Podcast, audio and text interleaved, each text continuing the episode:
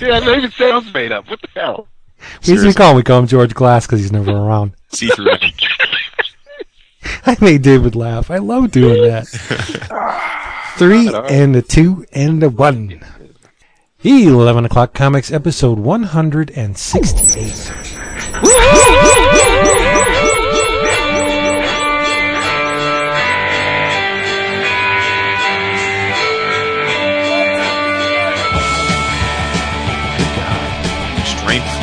Yeah.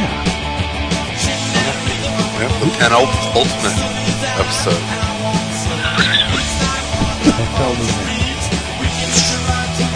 This is the vacation, the holiday episode. Yeah, it's doing. and See, this is our uh, our hiatus month. Yeah, Yeah. seriously. Yeah. No, it, it's not happening. If I have to do a 10 minute thing myself, we're not going to Nah, not yourself, baby. fine. Tell people to go outside and play with the fucking three dimensional people for a week. Christopher. Do not, do not bite the hand that feeds. No, I'm no, I'm happy. I've been, I've been. This is of- happy? What do you do when you're pissed? Seriously. Cesaro happy. Yeah, I've, I've been out of the out of the house for four days and off in the North Woods, getting back in touch with nature. It was awesome. Communing with nature. Yeah. Wipe your butt with a leaf? Um, almost. I mean, we were in a cabin in the woods, which was kind of nice. That's cool. That's awesome. Yeah, yeah, it was very, it was very nice. Fucking Did you see a bear shit? No, but um, fucking raccoons were crazy up there. Oh, I'll, I'll Yeah. bust the fuck out of some raccoons' mouths. Uh, that's nice. The I other hate day, raccoons, dude. I'm, They're, yeah, they are evil incarnate. I see. I A little hate pause. squirrels. I do not like squirrels. Yeah, they're, Here's they're the Friend thing, of ours, she squirrels are no good, too. but raccoons are no good and have disease and are smart enough to be devious. ah. well, the the raccoons in our neighborhood, they feel like they're entitled. They own the place, and they will Oh, hiss. yeah. They'll hiss at you if you go near them. Dude, and raccoon shit can be deadly. Really? Oh yeah. It's got like balls in it. No, it has a parasitic worm that can uh, that can lead to blindness and death. There's a comic in there. Oh, Really? yeah. There it is. Yes. Raccoon So, man. yeah, it's probably Pim the Pim and Francie follow up. It's spreading raccoon shit all Five over Beer the Woods, place. here we come. Yeah, or at least a Harvey. Yeah. that's true. Well, well, if all four of us vote for it, yeah. Hey, the, you know, the, I, I thought the Harveys did a nice job this year. Cool. Hey, everybody, it's 11 o'clock comics, and I am happy Vince P. Yes, you are. I'm, I'm, I'm happy too. I'm Christopher Neseman. I will take your word for it, Christopher. I'm David Price. am. Aw, you guys, it's good to hear your voices because, of course, back again, I am Kanaloa. No, you're not Kind kind of. No, you're not kind of Loa. I know who that is. I think. Um, It's the god of death, darkness, water, and squid. really, and squid. Well, where does Yes. the end squid part come in? Because all the other things are nasty. Squid is very tasty. Calamari is yeah. awesome. Oh yeah. yeah Oh, yeah, yeah. you're a SpongeBob fan. Isn't squid d- bad in uh, SpongeBob lore? No, Uh, Squid Burgers. squid, No. Squid Burgers is good. squid, Squidward's not bad. He's just ornery. He's just, he's just oh, ornery and neutral, got- pretty okay. much. He's got, he's got, Got it. No, no patience. For Yeah, that's right. But no, you're not Kanaloa Makalakaleke. You are Jason Wood back again with it. Not back again, back for the first time after a little hiatus. We got to thank Mr. Will Pfeifer for last week and apologize for the audio difficulties because he was dealt a bad hand a little bit. Yeah, y'all, y'all were some uh, amateurs yes last week without me. You didn't have my technical proficiencies. wow. We were all downloading shit. So yeah, ripping DVDs. That's it. There you go. This episode of 11 O'Clock Comics has been brought to you by Discount. Has been. Ha- well, yes, it has been brought to Is you by to be brought to you by. No, it's already brought to those Oh. them by. So- wow. Discount comic book service. DCBService.com where you, is a penalty.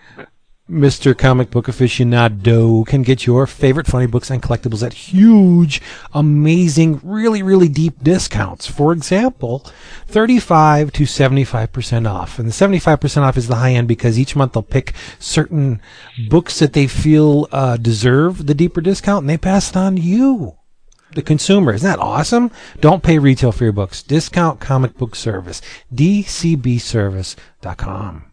Yay. And Yeah. Vince, did you tell him? Maybe you did last week. I didn't listen yet. About the the big discount of this month. Well, no, I- the spreadsheet just came out. Like I 20 just ago. got the spreadsheet. Like, Spreadsheet yeah. just came out. That is true. Why don't you tell them about it, tag team? Well, if folks care to be ambitious and try all 52 new number ones Ooh. from DC, you Uh-huh. can order them for 50% off. Nice. Unheard of. Now, if you don't want to order all 52 and you want to be a Mark Ass Buster, you can get any for 42% off across the board. Can I just can can can I get like fifty one and just leave the ten Tony- comics on the shelf? Tony Daniel. oh, snap. Uh, probably. Why don't- no, David, get off 52, but tell them to, instead of using a plastic bag, like wrap the shit in the Tony Daniel. there you go. I'm So sorry. that, that's a nice promotion if you want to if you want to sample everything. So that's It cool. is. It's Good. a very generous Vince will be happy to see that Prison Pit number three is out this month. Volume 3, baby. Yep. Yeah, our buddy uh, uh, Brent Schoonover has a book in previews this month. I, I still have to uh, to dig through previews and uh, and take a look at it. But As uh, do uh, Kevin Mellon and Dennis Hopeless. Yes. yeah, yeah. So so uh, some some some good folks out there with some new stuff. So I got to take a look Speaking at of, it. uh, I haven't looked through it yet. Speaking of the gutters, Brent had a uh, a strip uh, uh, not last week. One of the three last week. He uh, he he did the art on one of the uh, the gutters episodes. You mean the Harvey Award? Yes, nominated. Times the gutters. Yes. Is there is there a podcast category? How come we weren't nominated? Did they do that There should be. They should be. Is right. But anyway, let's move on to the libations. Yes, yes. And I've got I've got one of my favorite ones tonight. Uh, Vince, uh, why don't you tell us what you were drinking in tonight's I'm- drink roll call? Drinking out of the Lion's Head once again, Wilkes-Barre, Pennsylvania. Lion's Head. It's good All stuff. right. I'll take your word for it. Uh, Jason, how about you? The hell? Well, I hate to disappoint you, but uh, I am getting up at five o'clock in the morning to uh, travel for 16 hours. So, I saw this come. so I'm drinking some Diet Dr Pepper. Aw, that's good. Drink what you love. Was You Mark know it. Love what you drink. Uh, David. Yeah, I didn't want to bring it up because it sounded really strange. I am uh, I'm um old faithful with the menage a trois. All right. Oh yes, it's like last Saturday with us, isn't it? Menagems. Uh, Marta and I just got uh, got back from our, our little mini summer vacation. We took a, a, a short, uh, like th- what, three and a half, almost four day uh, trip up to Cheese Wisconsin. festival. Yeah, it's, it's spend spend some time in the Northwoods, uh, up in Wisconsin over the Fourth of, July long weekend plus a day, and um, uh, a place that we've been wanting to go for a really long time uh, now is is uh, you know head west out of Chicago and then and then up into into southern Wisconsin, and it is a, a little town called New Glarus, Wisconsin and and in New Glarus is a, a brewery of of uh, a lot of renown in the uh, in the region, but they don't. It's the New Glarus Brewery. They do not distribute outside of the state of Wisconsin, and so uh, New Glarus beers are kind of coveted in in northern Illinois and you know Chicago. That if anyone knows that you're going to to Wisconsin, they usually ask you to to pick up like a six pack or twelve pack of Spotted Cow, uh, which is is their signature beer. And uh, and we went and toured the entire uh, brewery. It's absolutely gorgeous. Just could not believe how pristine this brewery was, and and great tasting rooms, and uh, and a really nice you know o- outdoor patio area to uh, to sample beers and and that kind of stuff, which was awesome.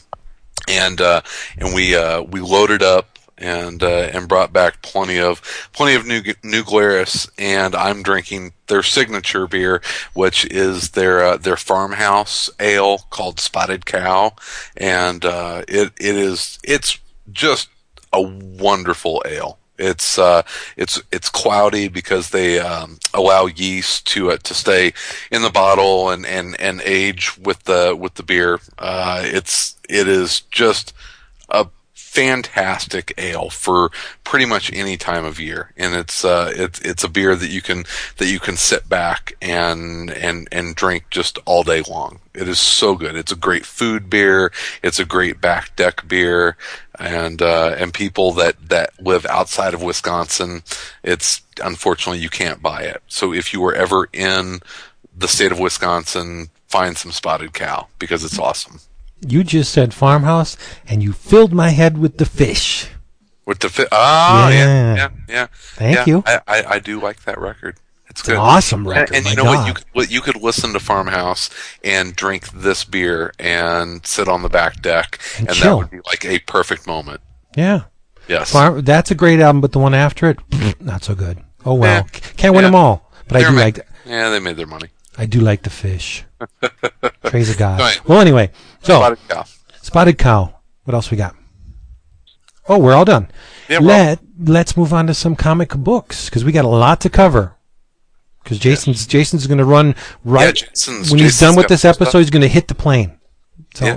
Well, This is I know true. He, he's all filled up because he missed last week, and and I know had been reading a lot of stuff. well, I think we should let him go first then. I think we You should. think so? Really? Sexy man, go ahead. Really? Mm-hmm. Well, uh, I I feel like Vince. I gotta uh, I gotta say uh, what does Vince always say? Oh, I got I got some thank yous. I got something in the Got mail. some in the I got I got to thank you too, so I'll let Jason go first. All right. So uh, Dan, otherwise known as Leaf Insect Man. Uh, Oh, I Leaf like Forums. him. One of our uh, our friends from down under. He's an Aussie. He um. I Don't had, say uh, Fanny to them. What's that? Don't say Fanny to them because I heard Fanny is not Fanny as you would think like Fanny. That your is butt. funny. Fag. Fan- no, Fanny's No, the other it's, thing. it's the vajayjay. It's the sweet nice. meat. Yeah. Yeah, I wasn't And it going to mention that it- word, but not sure what that has to do with anything. But um, anyway, I had said that um, on the forums that my sons were uh, all of a sudden very much into Pokemon, and I knew next to nothing about it. And uh, I assumed since Pokemon has been around for a long time, there are probably plenty of fellow geek, uh, geeky guys out there that uh, and gals that maybe were into it for a while and aren't anymore. So I said, if anybody happened to have any dupes or older cards laying around and they didn't care for them anymore, uh, I would love to have them sent my way to give to the boys. And uh, then in the mail came from Australia, which uh, That's not cheap. judging by the postage, was uh, not an inexpensive endeavor. Dan was kind enough to send my boys um, six whole packs of them um, of uh, of various and sundry uh, Pokemon. So Nice. much uh, much appreciation to Dan. That's really really thoughtful of him. And uh, But they're Yeah, all in. Australian, so you can't read. yeah, they're Australian Pokemon, so they're backwards and upside down. But Yeah. um, but no, the boys love them, so I really appreciate that. So, That's cool. And Yeah. I want to be there when you're trying to play with the boys because mm-hmm. I remember the look on your face when we were playing Magic in, in, in, in the hotel room. You're just like, I don't have time for that. But I'm guessing, I'm guessing if it's if it's the boys, you'll sit down. Yeah, well, I felt a little good today. They were trying to explain to me how to play, and they didn't know that HP stood for hit points. So I explained to them what Oh. hit points meant. So, you know, Schooling them. Made a quick call, call to Alan. Alan, what's HP?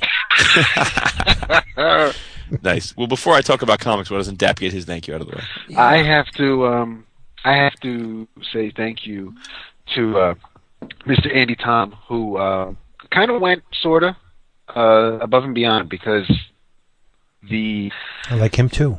this is um this I'll I'll talk about the book later on in the episode, but uh I have to thank him for going ahead and sending me low concept the eleven o'clock comic anthology. Oh, nice. Woot, woot. he uh there have been a lot of things going on with Johnny, the homicidal drummer, in in in, in his life with with baby and, and other things going on, and um, he, I was going to push, and, and you know, he's got a lot going on. You know, just just because you order something doesn't mean you know life gets in the way. So I'm I'm cool with it, but I was a little impatient, and Andy said, "Hey, listen, No. I, I can send you one." And yeah, really, no, me of all people, Mm. and uh, and I was like, you know what? I'm dying to read this damn thing. So yeah, I um Did I- you? I, and and I yeah, I mean I, I still am. It's it's pretty much for the most part devoured. I mean I had to sleep, but I've been it's it's it's great. I mean I I I want us all to talk about it when we all get it. And I know Chris has his, and and I know Jason's expecting his. So um, I'm, didn't get mine yet. just- I know you didn't get yours yet. So I mean, we, we, we can wait until we all get it, but it is it's it's great stuff. And Yeah. and, and I will let I will let now Jason talk about what he's been reading. Respect, respect. No, I haven't gotten mine either yet, but uh, I'm waiting for it. Uh, with See, they they bated they, breath. they left the sexy ones out. That's okay. That's true. did. Saving They the best for last, baby. Yeah. So I got something I don't think, well, at least I, I don't think any of you guys have read. Maybe you did, but I don't recall you ever mentioning that you did. Um, but it's something I think you'll enjoy. Um, it uh, fair to say that uh, we all were were fans of the uh, Abnett and Lanning Marvel Cosmic Run. Yes, Oh yeah. Damn right. Yes. Oh yes. absolutely. Fair to say we're all uh, appreciative of the artistic talents of Mr. Olivier Coipel. Hell yes. He's good. Oh, I know where you're going. Uh, well, as many probably know, uh, DNA and Mr. Coipel, as well as another penciler, uh, Pascal Alixe, um, put out a 12 issue miniseries by the Distinguished Competition uh, about, uh, what's eight, nine years ago. And uh, it was featuring none other than the Legion of Superheroes. Yes. Legion Lost. Wow. Uh, so I have said many times I'm not all that well versed in the uh, old school Legion. I don't know if this is the place to start, but Well, right. I mean, this is yeah, this is obviously a different. Um, this is, I guess, a different offshoot of it, um, a different reboot, re- relaunch, whatever you want to say. Um, but it's the the the weird thing about it is, in spite of it being a relatively new miniseries, it's damn hard to find. And Yes, if you do find it, it's freaking Yeah. expensive. Like you could, if you were to order them, you know, most most Well, modern Yeah. yeah, most modern Marvel and DC books the last 10, 15 years you can get for a buck or two for the most part. Um, these are like eight, ten bucks an issue if you can find them. Yeah. And I never understood why, just because, again, as I understand it, like the significance, it wasn't like the book was overtly significant beyond, you know, um, the run that it led into. Um, but yeah, so, so luckily for me, finally, DC, um, put out a beautiful hardcover collecting the whole thing that I got about two weeks ago. Uh, it's forty dollars cover price. Um, so you know, I guess uh, what like twenty four bucks or so if you get it from Amazon or in stock trades. But uh, I freaking love the hell out of it. I uh, nice. did you guys read it at all, or am I the only one that read it? I read most of it up until the issue I'm missing. What issue? Seven, six, seven, one of those. So you're halfway there. I have almost. I have all of it m- minus one. So I, I stopped at the one I missed, and I've never read the rest of it. Uh huh. It's great. I- and then, see, I didn't want to buy the hardcover because I'm going to buy a hardcover of something I already own just to True. get the one issue. Screw it. I was looking for the one issue. Yeah. Okay, so um, so I guess this basically, uh, you know, the the the backstory that leads into this, I you know, I, I can't really speak to all that much, just because again, I I'm I'm not.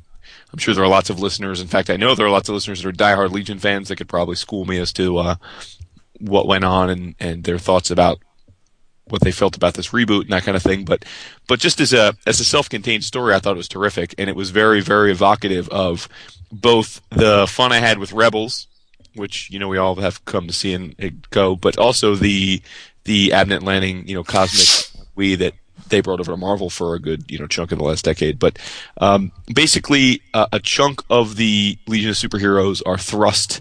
Um, into another part of the universe, galaxy, cosmos, whatever you want to call it, uh, way, way, way far away from anything that they they don't even they can't even comprehend where they're at. Um, Brainiac Five can't even he has no idea where where they're at, how to get home, um, and we're introduced to um, right up Vince's alley a uh, a armored uh, insect like uh, female um, named Shikari, and she and her I guess. Uh, uh, counterparts, you know, her two other people from her race are being chased through an asteroid uh, field by the strange looking, kind of like a combination between the Brood, you know, if you guys know more the Brood, uh, if the Brood mated with like uh, an armadillo, you'd get these creatures that uh, are in the in the book are called the progeny. I wouldn't mind seeing And- that. What's that? I wouldn't mind seeing that. Yeah, exactly right. Brood and an armadillo. Yeah, and the progeny are chasing them, trying to exterminate them, uh, and are referring to them as variants, and that variants have to be uh, eliminated. Um, as it turns out, the progeny are um, tasked by their uh, their master, who is kind of shrouded in shadows for most of the book, um, to eliminate any uh, any variants outside of themselves. So they view themselves basically as the genetically perfect race, and they go throughout the cosmos destroying anything that doesn't fit in with their uh, with with their race. um, and Shikari and her her people are these nomadic. They have the basically innate power to uh, to find things and to go places without having to know where to go. They know they innately know where to go, uh, and um, I guess they sort of wander into this cosmos. The progeny see them and they're trying to destroy them. So as this goes on, uh, of course they they the the battle encounter leads them to where the Legion are kind of shacked up, and uh, so the Legion being, I guess, uh, heroes, uh, you know, have to step in and fight off the progeny and uh, you know rescue Shikari, who, for all intents and purposes, joins the Legion at that point. Um, and she's a terrific character. Now, I, am I right in saying she's there's no analog of her prior? Do you guys know um, in the Legion? Like she's this is where she's kind of first introduced, right? Because I know Legion War is terrible. What's yeah. that? What's my that? legion, my legion knowledge is really limited. Yeah, Big well, there's points. so many damn characters. I Yeah. don't. I don't think she appeared before that. I, in fact, I, I would bet she hasn't. Okay. I think you're right. Okay, so she hooks up with I think it's um now and again I think some of these names were changed for the series and and maybe were not the originals, but uh, Chameleon, right? Um, Sure. Uh, Livewire, who I think used to be what Lightning Lad, Lad, Yep. uh, Saturn Yeah. Girl, which she's always been Saturn Girl, right? Yep.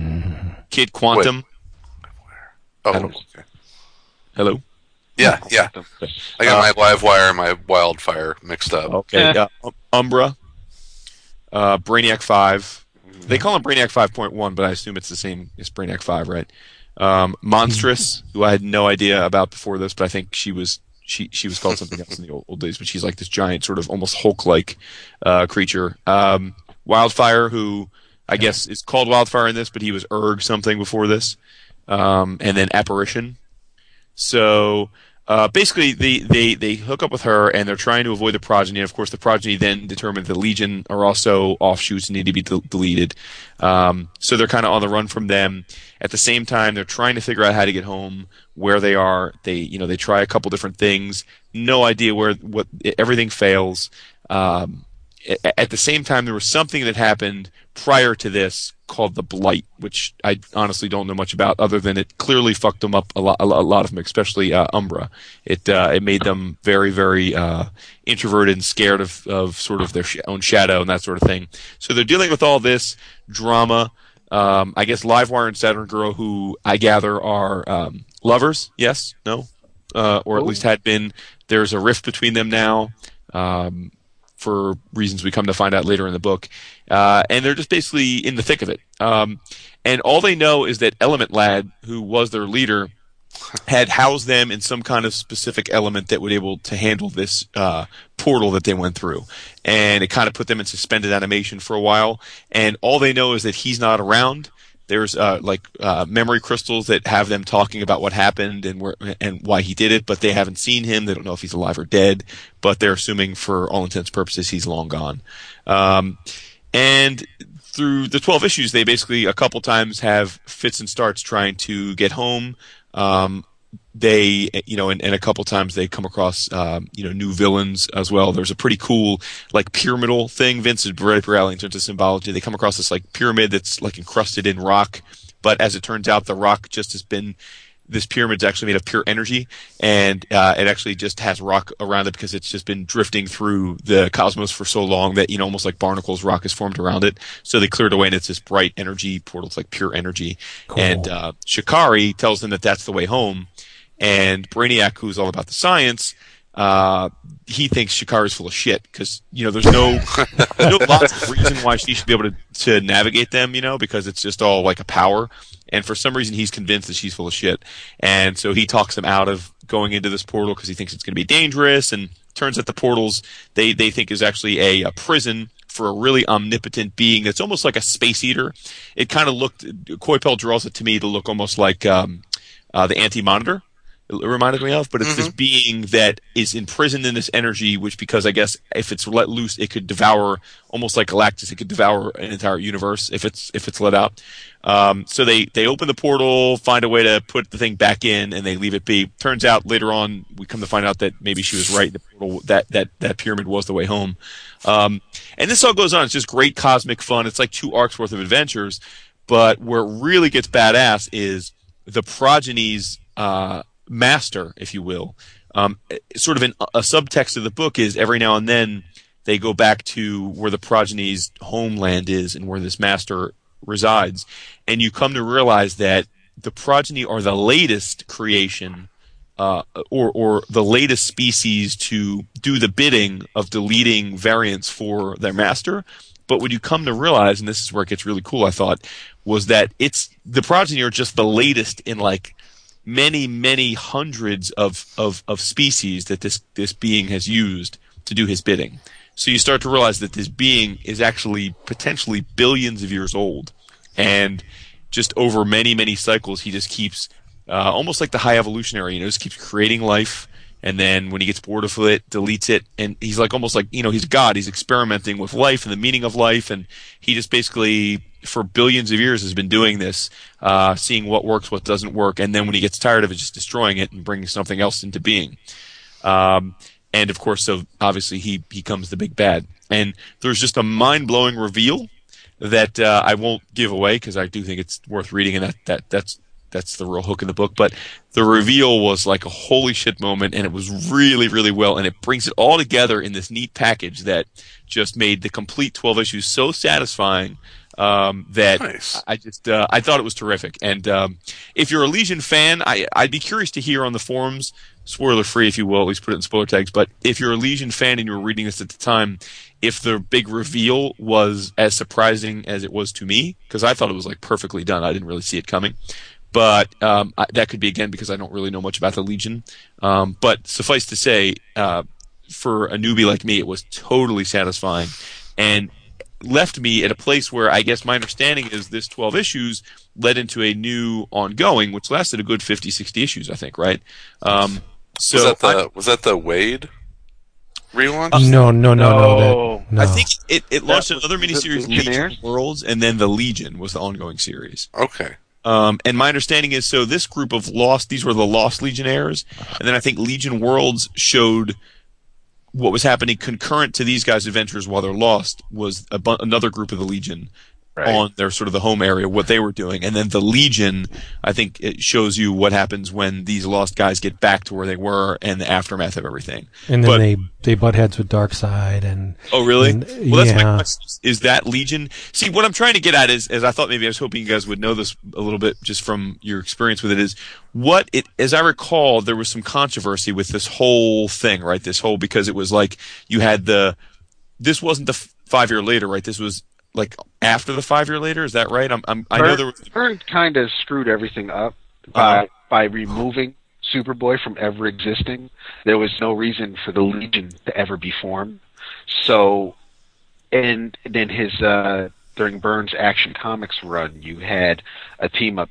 Action Comics was pretty much Byrne's DC Comics presents, and so you had Superman teaming up with new a new character a new team every month, and and when he decided to, I guess, retcon uh, Legion history, and and he um, he went and homaged his own uh, Fantastic Four 249 cover, and and you had um, and you had you had the Legion come back. You had Invisible Kid. You had um, you you had uh, oh crap. You had Chameleon Boy. You had I mean you had um, you had everybody come back, and and trying to remember what exactly happened. If if he if they just realized that there was no Superboy, and and it kind of I maybe gave us a, an alternate timeline, and and I know because I remember the Legionnaires, which was penciled by by Chris Sprouse, and that's where Livewire first appeared, and and and so you had a second you, you had a second Legion team, so that was Legionnaires, and you had the Legion. So I'm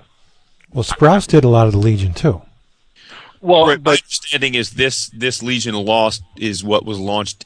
There was the Legion of Superheroes and the Legionnaires going on together. Right. They weren't selling well, and then Legion Lost was supposed to be the the like let's clean all that up, start a new status Right. quo, and then Again. I think it's called the Three Boot, isn't it called the Three Boot? Yeah. the, the, Yeah, D- which is- the DNA right. Legion. Yeah, Yeah, and that's where I was getting at is that you know um, I did read the Legion of Three Worlds when that was coming out. Was that I think it was during concurrent with Final Crisis, Yeah. give or take. Um, and I was pretty lost to be honest. Like I didn't, I, I gathered it was three different continuities of Legion all together and that sort of thing. And and and the con- I mean they were okay. I didn't not enjoy them, but I was definitely sort of like, well, I don't really, you know, it was hard. For, I had no idea which was which.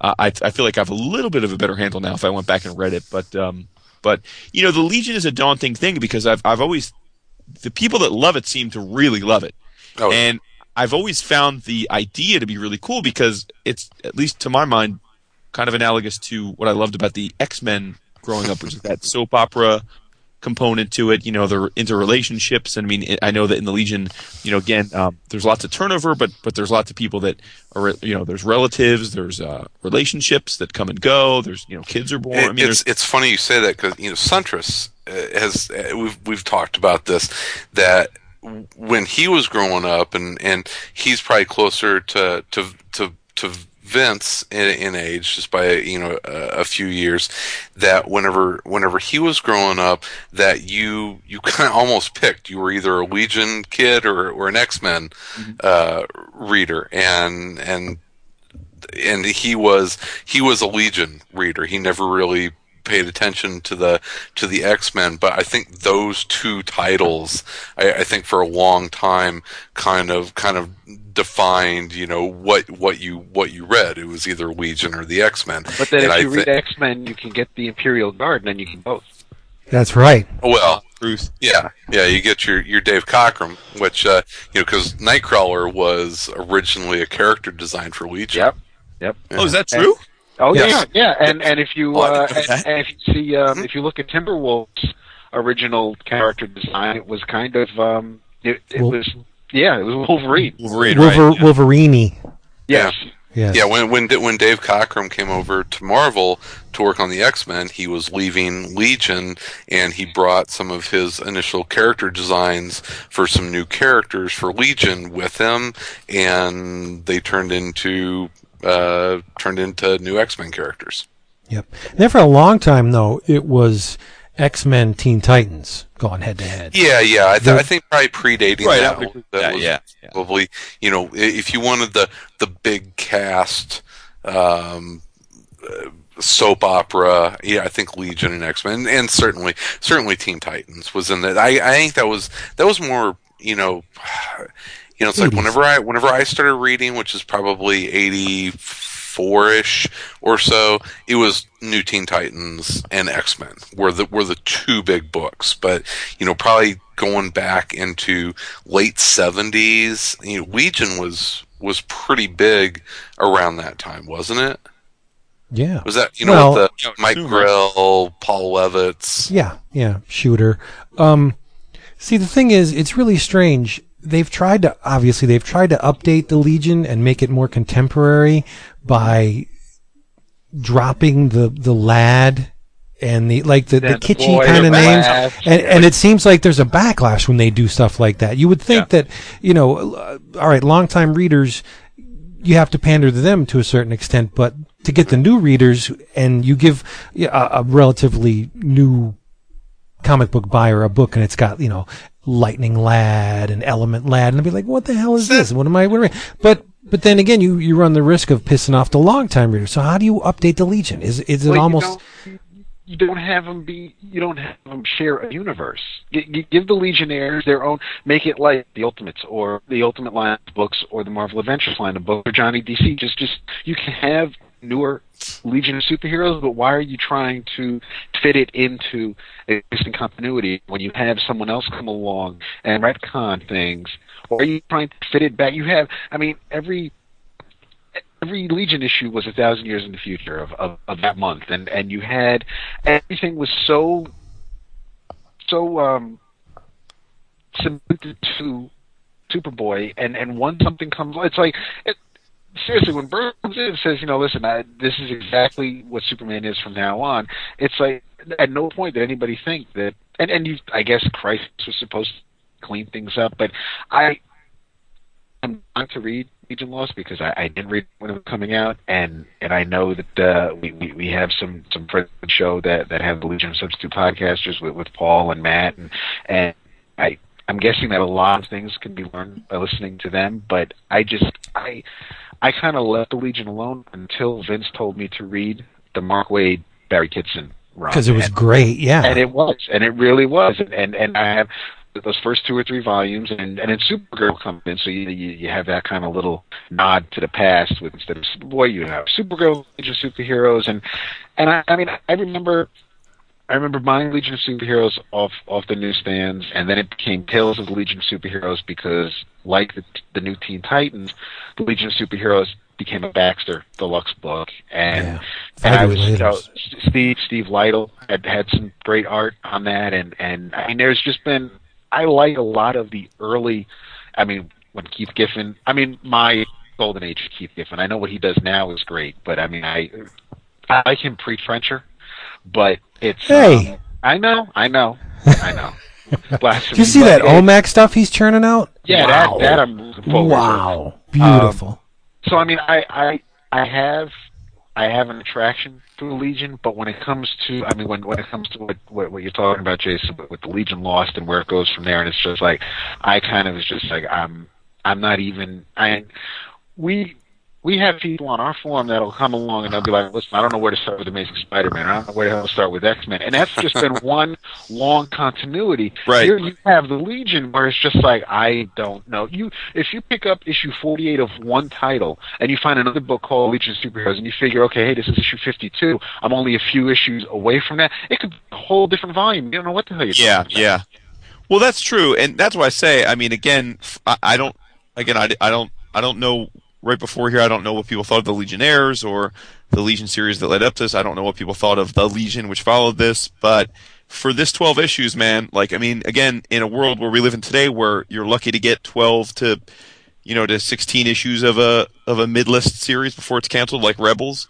This was, I think, perfectly satisfying. I mean, sure, there's more adventures to come, and we know that. But I, I, I, I got everything. You know, in 12 issues, I got this big overarching story which had a clear resolution. I got a big bad that was in the underpinnings of everything up to that. I got a huge space battle. Vince, you would love it. They they fight. They go to a planet and they fight a guy that um, he's like their Superman of the planet, but you could tell it's straight out of 2000 because the guy looks exactly like Cable.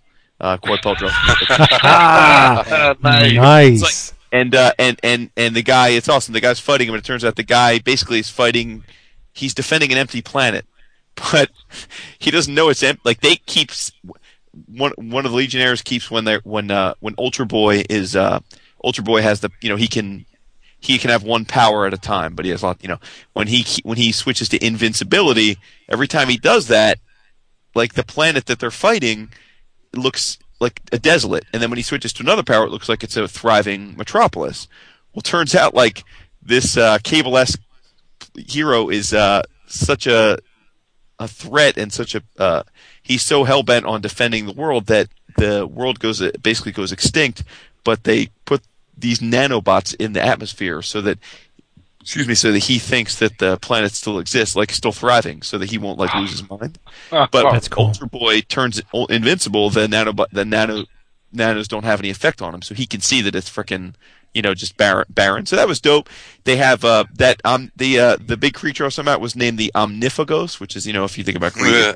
was awesome. Um, it just you know a huge space battle like Star Wars esque space battle where the Legion have to fight like the progeny, but it's it's like thousands of ships. Just awesome. So in twelve issues you got all of this, and then this huge big bad, which again I won't give away the reveal, but I will say that as a fan, as a kid of Secret Wars, where you have you know the Molecule Man, and you have like the Beyonder. It's that kind of thing. You know, it's this this being that has such godlike powers. They literally are creating entire universes at their whim, basically. Uh, and think about how you would go about stopping someone that literally has the power to do that.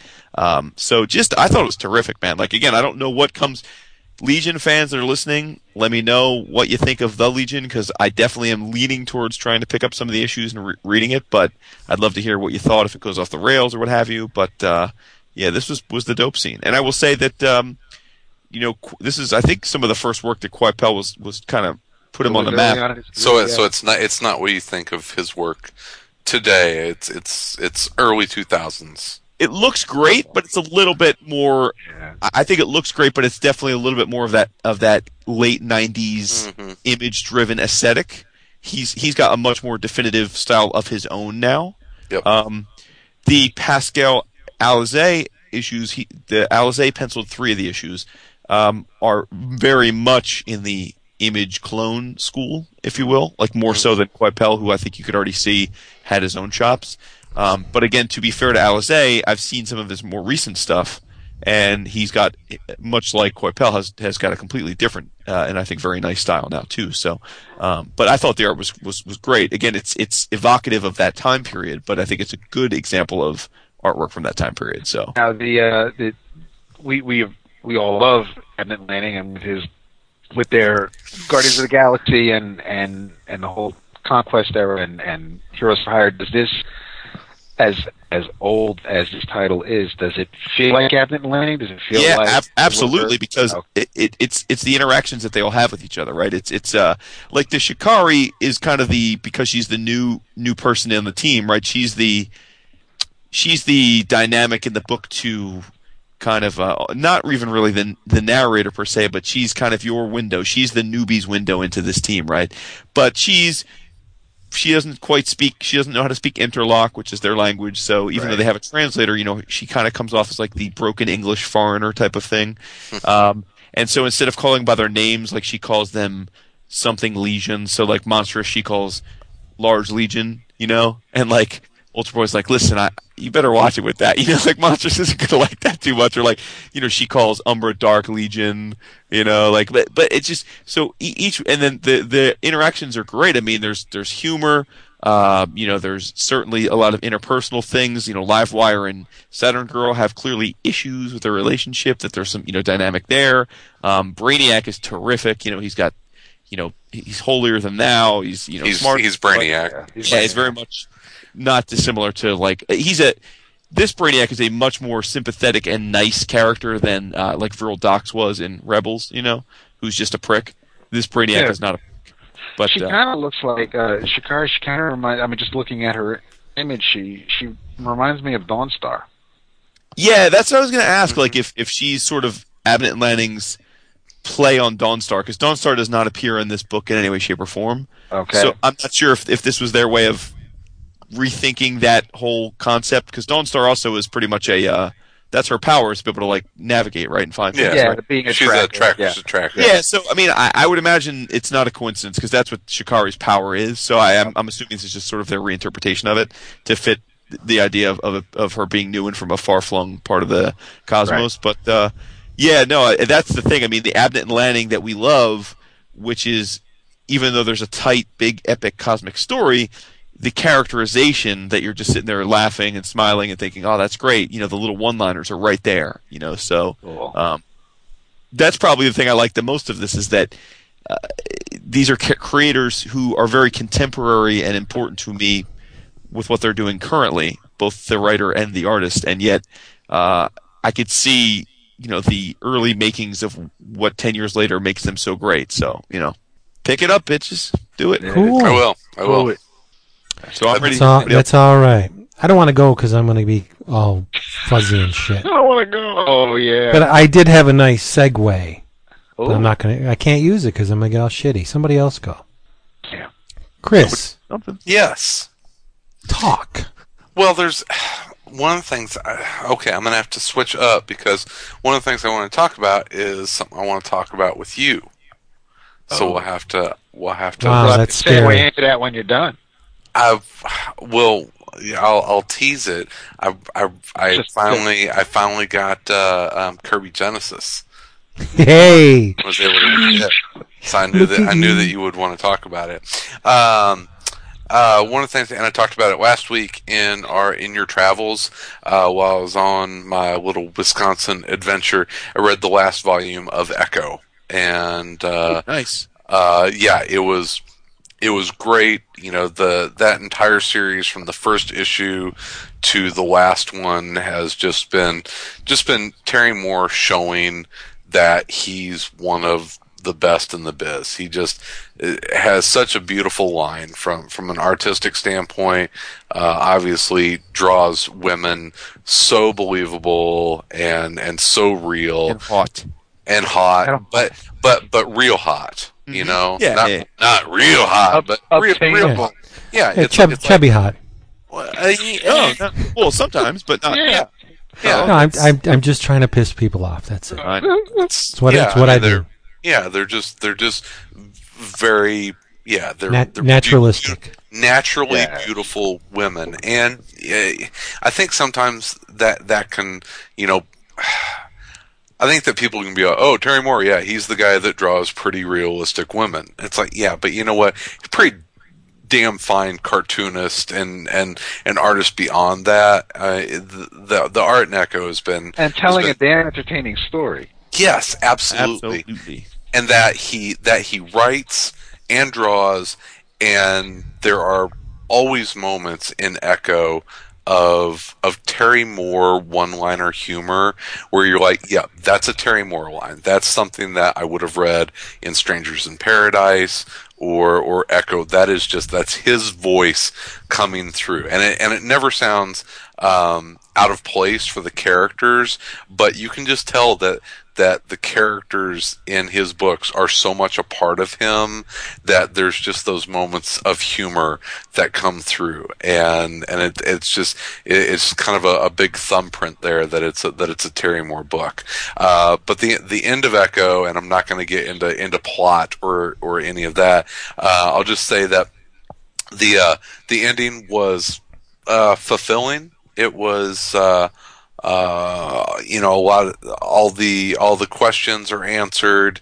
Uh, you get resolution with with all of the the key main characters.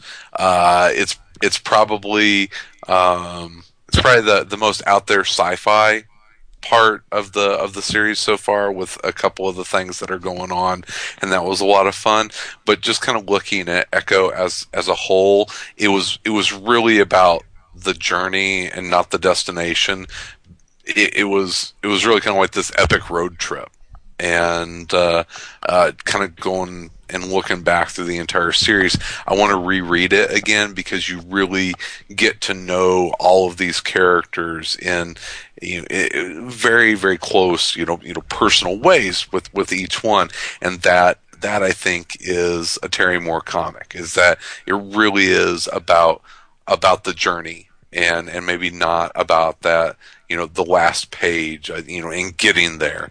Um, so you know once again go read echo. It's all available in trade now and there's also what a compendium edition that's coming out right? Yep. hmm yeah. Yeah. It was it was good. Very good In series. that one volume, I'm still waiting on. there you go. You can get it now Well, I, I, I was telling Vince, I thought the size of the DCBS box that was waiting on my stoop when I got home, I thought it was in there. I mean, this box Stoop. was big enough to have like it was, it's, it's my stoop. It's, It's on the my, stoop. My, my porch. That's an Uh, East Coast stoop. thing. When you say stoop, nobody's like, what do you tell Oh, you, Oh, now you're cracking up. Now you're cracking a there's- lacking. This, this box is like big enough to have like two full size statues, and I open it up, and it's it's nothing but packing peanuts.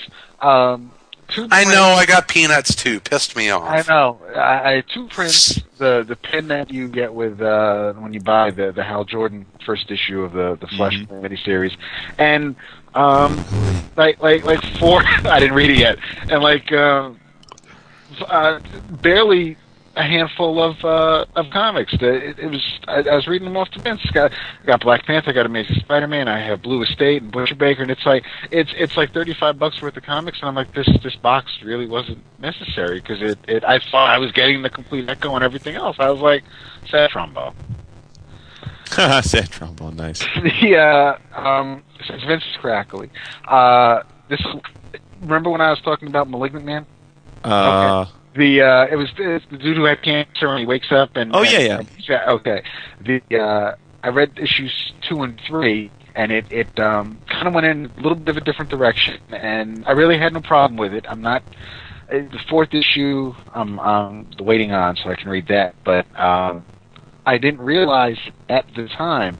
But Vince, when I said that um, when I was running down the, the creators of, of the of the title and and who's working on it, it was it was created by James Wan, and he's the sole director and producer, and it was written by or it is written by Michael Alan Nelson, and and that is the uh, the writer Oh. the Twenty Eight Days Later. 28 dates later oh, right, right. Right. So um, Very nice so guy.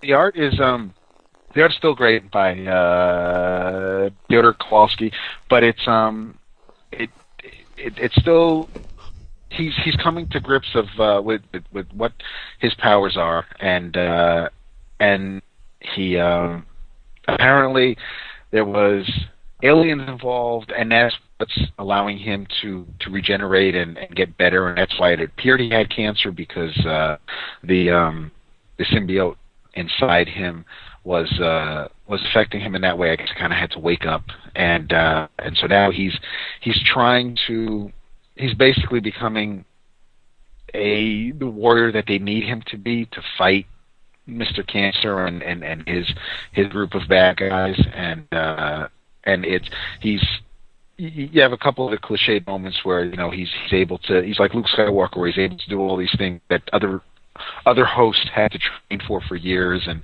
and um and it's, it's still I'm I'm looking forward to seeing you know how it ends with, with the fourth issue but it wasn't it's where I said the first issue kind of felt like like a uh, like a prologue where you're kind of just getting to know everybody, and it really didn't didn't feel like I guess the first issue of something. The uh, the second and third issue really it, it didn't it didn't continue that feeling. I, I, I'm feeling like I'm I'm getting a story now, and, and things are going on. So I don't know how different that is for Boom, but it's um it's it it's still enjoyable. I, I I'll wait till the fourth issue to, to to say if I really you know give it my stamp of approval. But I mean, as far as something different that I wasn't expecting to uh, to like as much as I am, I'm I'm still digging it. It sounds really good. It it really. I mean, I'm I'm not. I'm I'm being vague deliberately just because I. I I like it, but I don't want to oversell it, and I don't. You know, there might be things there where I'm probably missing, and and if if when you read it, Vince, you'll probably pick up on things that, that I missed the first time around. But I, I also think it's it's a pretty neat story that that Jason would dig, and, and since um, eight days later is is is uh, is writing it, that uh, that Chris might like it too. Yes, he may actually try it. With Well, the- why with wouldn't the- I try it? Well, it's Well- a boom book. I would think he would try it. Oh yeah, Chris likes Boom. That's right. Yeah, Boom does some nice stuff. They do. I know. Hey, Jason. Vincent. Let's let's turn back to the eleven o'clock a little uh, to the part where you were talking about Legion and reboots and starting fresh Yes, and introducing new readers to stuff.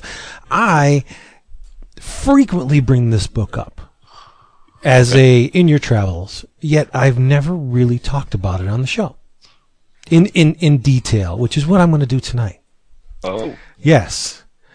Uh, much to Chris's chagrin, I was hopefully. how much hopefully, detail are we talking about here? it, it's a decent amount of detail because um, the kind of detail This- this gonna book- me to go buy it, or the kind of detail. no, you won't like, buy. it. You you would never you would never even try this. I'll, I'll be Oh, honest. No, I'll be honest. You would never even try this. But let's just hear How me do out. you know that? I know. Uh, I try all sorts of shit that you suggest. Now buried buried in the previews catalog um, after the big two. Uh, in September, when DC turns back uh, the numbering system on all their books, this title will be one of the longest running books on the stands. oh. Okay, Uh, um, it's it's currently on issue 226. Yes, it's written by Ian Flynn, pencils by Tracy Yardley, uh, pencil breakdowns on two. Ah, yes. Yes, pencil breakdowns on 226 by Patrick Spaz Spaziante, who's doing Antarctic Press. no, who's doing awesome work on Mega Man, which Yes. J- Jason talked about a couple Absolutely. weeks back. Now, there's a couple legends on this book. Inks by Mr. Terry Austin. I think you may have heard of him. Uh huh. Letters by Mr. John Workman. John Workman, The, the, uh-huh. in my opinion, the absolute best man to ever letter a comic book. I oh, love was off. I was- okay, it's not Antarctica. It's Archie. Okay. Yes, colors by Matt Herms. I'm talking about Sonic the Hedgehog. Ah, respected. Ugh. Now, I- issue 225, that's last month's issue, was the culmination of a 25 issue storyline. 25 issues, yeah. Now you're I thought- thinking, Wait, I didn't hear you say Chris Claremont was writing it. No, th- not okay. So it's an Archie book, and it's also a video game character. Uh, it's geared towards kids, but it's not written down to a child, which is really good. It's it's exciting. It's complex, as you're going to see, and there are some really surprising events in this um, penultimate issue before the reboot. Now, so way back in issues uh, 199 and 200, Sonic the Hedgehog, who we all know w- once again defeated Dr. Ivo Eggman Robotnik. We've all seen him. I mean, if you played the games or seen the games, you know these characters. Okay, You know the, yeah, you know you, the deal. You do. So um, Sonic beats uh, Robotnik, and he reduces Eggman City to rubble, and leaves only this egg dome bunker relatively unscathed. They broke in, there was a hole, but all, for all intents and purposes, the bunker's relatively intact. Okay, so Sonic's victory caused uh, Dr. Eggman to lose his marbles. Freaks out, much like Dr. Octopus did in uh, Amazing. Remember that period where Octopus was afraid of Spider-Man? He, he just kept getting the crap kicked out of him, and he withdrew within himself. That's what Dr. Robotnik does here. So there's a power vacuum. Eggman's out of the picture, so the Iron Queen steps in, leader of this Iron Dominion, which uh, conquered Sonic City of New Mobotropolis with the aid of an army of ninja. Come on, Nice. A- and the Iron King. So you have this this cult, this mechanized um, army that just runs roughshod over Sonic's uh, city. But come on, it's Sonic, so they're eventually defeated. But only after Sonic, uh, his girlfriend uh, and leader of the Freedom Fighters, Sally Acorn. Did you ever see her? You, Tails is in it. Um, Yes, and the awesome Monkey Khan. They travel to this dragon kingdom and they cut off the Iron Queen's support. So he's getting all these troops from from this place. They cut it off so it enabled them to beat her. So while Sonic and the Freedom Fighters are throwing down with the Iron Dominion, back in the bunker, Eggman claw, clawed his way back in uh, to sanity. He convinces himself. He he mends his mental state on his own. He escapes, takes his nephew Snively, and sneaks back into the bunker and starts working in the shadows on this master plan, this big scheme. And and while this is going on, now this is a ch- this is a, considered a children's book, right? you have this whole rehabilitation of, of Dr. Robotnik. While this is going on, one of Sonic's longtime ally, allies, uh, Geoffrey St. John, he's a skunk, which is very appropriate. He reveals himself to be a sleeper agent for this diabolical wizard, Ixis Naugus, I love that name, who plans on making himself king of New Mobotropolis. But wait, Dr. Robotnik reveals his plan. Uh, he has this blue Chaos Emerald, and he uses it to power not the bunker. He's done the unthinkable. He's recreated that abominable engine of destruction, the colossal Death Egg. Okay, so Oh, so, yes, so so now in issue 225, the capper of this really long, involved 20 line, 25 issue long storyline, Sonic, Sonic and Sally, let's try and say that 10 times fast, they entered the Death Egg. They've they've teamed up brief. They've they've put their differences with Ixis Naugus, this wizard, aside in order to team up against Robotnik because he's the big time threat. Uh, they entered the Death Egg, much like it was kind of actually Star Wars ish. They're trying to put an end to Dr. Robotnik's evil machinations, but while Sonic is busy fending off this gigantic, extremely deadly Silver Sonic robot, it's a gig- huge robot that's constructed in the shape of Sonic, but it can it can transform into these like a whirling dervish, uh, a buzzsaw blade that just spins across the room, and Sonic's trying to get away from it. So he's really busy with this robot, and Sally chases after Robotnik. She goes down this hallway, and she's gunned down off panel. Stop. Yes, by a machine. She's gunned down by a machine gun sentry. No in Aliens how they put those big sentry guns in the in the hallway. She walks into the hallway and you see this gun flip out of the wall, and she's like, "What?" And and you hear bang, bang, bang. It's off panel, and and and all of a sudden, Robotnik exa- enacts his plan, and everything turns to white. Literally, the, the, the the panel borders in the final sequence of issue 225, th- they seem to exist like half in one world, half the other. Panel borders, they're they're broken, they're like dashed line, they're all choppy colors as they spread towards the extremity of the panels, they bleach out.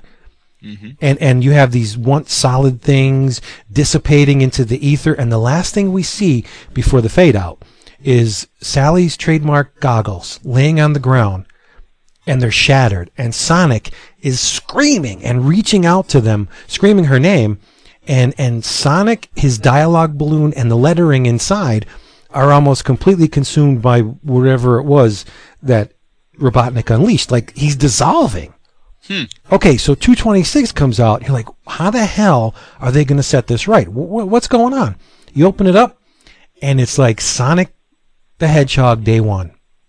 He's he's he's really? run, he's running around um, Mobius, you know, and he doesn't know there's there's these little um, mechanized things that are going after him, and in traditional Sonic fashion, he jumps on them and it, they crack open, and there's animals inside. He's like, "What the hell?" So this is where all the animals are going. So it's it's a complete wiping of the slate. He doesn't know who Sally is. He's introduced to her after a while, and there there's this attraction between the two of them.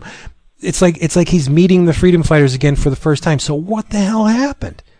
My guess is that Dr. Robotnik, like Dr. Octopus, was pissed off after having had his head handed to him one too many times, and he just rebooted the entire universe. And and and they say they say in the book, be patient. It's all going to play out. and you you think mainstream? No, you think mainstream fans are vocal? There's a, a- another thing I like about the Archie comics. There's a letter column in in the back, and listen to this. Dear Sonicgrams, I'm in tears because it really looks like Sally was killed off in issue tw- in issue 225. If you really killed Sally, then it is a terrible betrayal of all the fans who have been there since the very beginning. Now, doesn't this sound familiar? Of, Yes, of. Sonic the Hedgehog. I have nearly all 220, 225 Sonic comics, and Sally's my favorite. Do not let Sonic end up with Amy. She's too young Or for him. else. Blah, blah, Or blah. else. No, and it, it keeps going. Uh, I admit I am disappointed and upset with 225. I hope Sally isn't really dead. And, and it's just like all these letters. The ending was sad. I hope you had a good reason, but if you didn't, you know, I'll give you the benefit of the doubt. And it's, it's, it echoes the letters and the messages we see on our message, on our board. Bull, uh, bullpenbulletinspodcast.com forward slash forum. Um, so, you know, it's not unique to the big two fans. You know, all Right, right. comic book readers, you know, there, Yeah, there's there's that agreed. contingent that's like, don't change anything because if you do, I'm leaving. Even Sonic the Hedgehog is not immune to this. But I read all 25 issues. I've been reading Sonic for for years, and it's fantastic. It's really good comics, and like Chris said last week, don't prejudge. Yes, mm-hmm. it's a funny animal comic based on a video game, but the mythology inside the comic is so far advanced from the games. I mean, you only got a taste in the games of what Sonic and, and the world is, his, his, uh, the planet, uh, Mobius is all about. In the comic, it's really well written, very exciting. It's excellent, and, and I, okay, it's funny animal art because that's a genre within comics. You say funny animal art, everybody knows what you're talking about. Um, Carl Ba- Carl Barks, Oh, um, you know, uh, so uh, Floyd Gottfredson. Uh, It, it's there's a, a genre, and Sonic is really good example of that. It's it's two ninety nine. It comes out every month, and it's exciting. Where th- there's conceptual stuff in issue 225 that you would never expect. Like everything's fading out, and and it, that's really neat. I love it. I love Sonic the Hedgehog. I would recommend it to anyone. Try it because now, and get this, they they called the uh, title uh, the title of this reboot arc is called Genesis, and it's it's dr- it's drawn exactly like the Sega Genesis logo. Oh, Ah, Super That- Nintendo, that- Sega Genesis. Th- that's very neat. So yeah, Sonic the Hedgehog. That's awesome. I know. They do good things at Archie. Vince, Yeah. What do you, when I say when I I got some names for you that I think you're going to be happy to hear. You Okay. ready? Yes. Tim Truman, Love it. Jill Thompson, Ooh. Wow. What the hell did you read? Jordi Bernet, ah, Okay. Steve Dillon, Okay. Brendan McCarthy, Ooh. Dean Haspiel, Yay, uh. Dino. Love him. Denys Cowan, Oh, come on. And I saved the last for you. This is especially for you, Mr. Igor Kordey. He love him. What did you read? I read the anniversary issue of what has been for a while now my favorite comic, Scalped number 50. Oh yeah. Wait a Oh, minute. shit. They're they're all in scalped? Yes. Oh, Uh, Oh, I gotta number start reading Scalped. Which, as we all know, these days is a pretty significant thing for a creator and book. Hell yes. Uh, Jason Aaron's awesome, amazing, wonderful, fantastic. Why don't more people read it? Book Scalped uh, issue number fifty just came out. Um, it uh, it's uh, actually a, a bit of a um, way back story. Uh, the the the the principal uh, story is is as usual drawn by the fantastic uh, R.M. Gu- R.M. Guéra. Guéra, Um, but uh, there are within the um, within the book uh, a bunch of uh, there's a couple two three page vignettes and then there's also a bunch of pinups done by the various and sundry artists that I've uh, mentioned. Uh, Mr. Kordey uh, does four pages in the book. And, Oh, you could uh, say it. That's probably the best in the book, right? looks good. You know what? It looks good, man. I got to say, it looks really good. Um, and I got it. It's um, I I think I talked about this when the last DMZ trade came out and they had the anniversary issue. That they also had a pretty um, impressive cast of characters that contributed um, to to the book.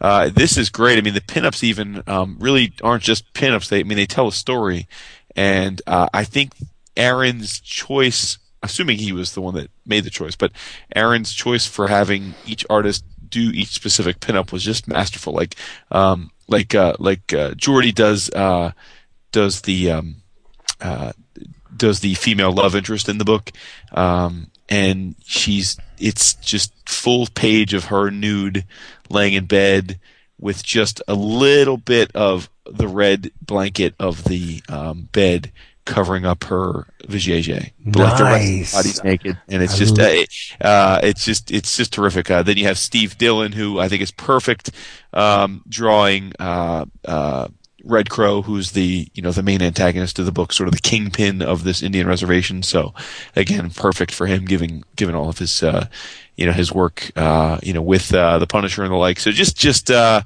just a real treat, man. I just um, again uh, Brendan McCarthy, who you know I think people some that know his work know he's really great at drawing like trippy stuff and uh, Yep. draws this um, this uh, a character in the book, an ongoing character that's kind of the um, the old sort of shaman drug addict guy. In this, uh, McCarthy draws this amazing um, uh, uh, one page thing that's got like the colors are just real trippy, like purples and greens and pinks, and uh, and uh, just just almost completely psychedelic. Um, just Sounds awesome. like a, a shade cover.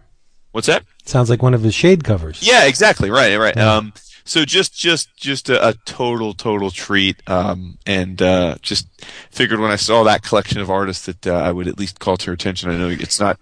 I know the the story matters not typically Right. your ilk, but uh, but certainly uh, f- just just even if you're at the store and you want to just just page three, you could see some of these guys. Uh, you know, at least to take their artistic uh, spin on Jason Aaron's. Uh, you know.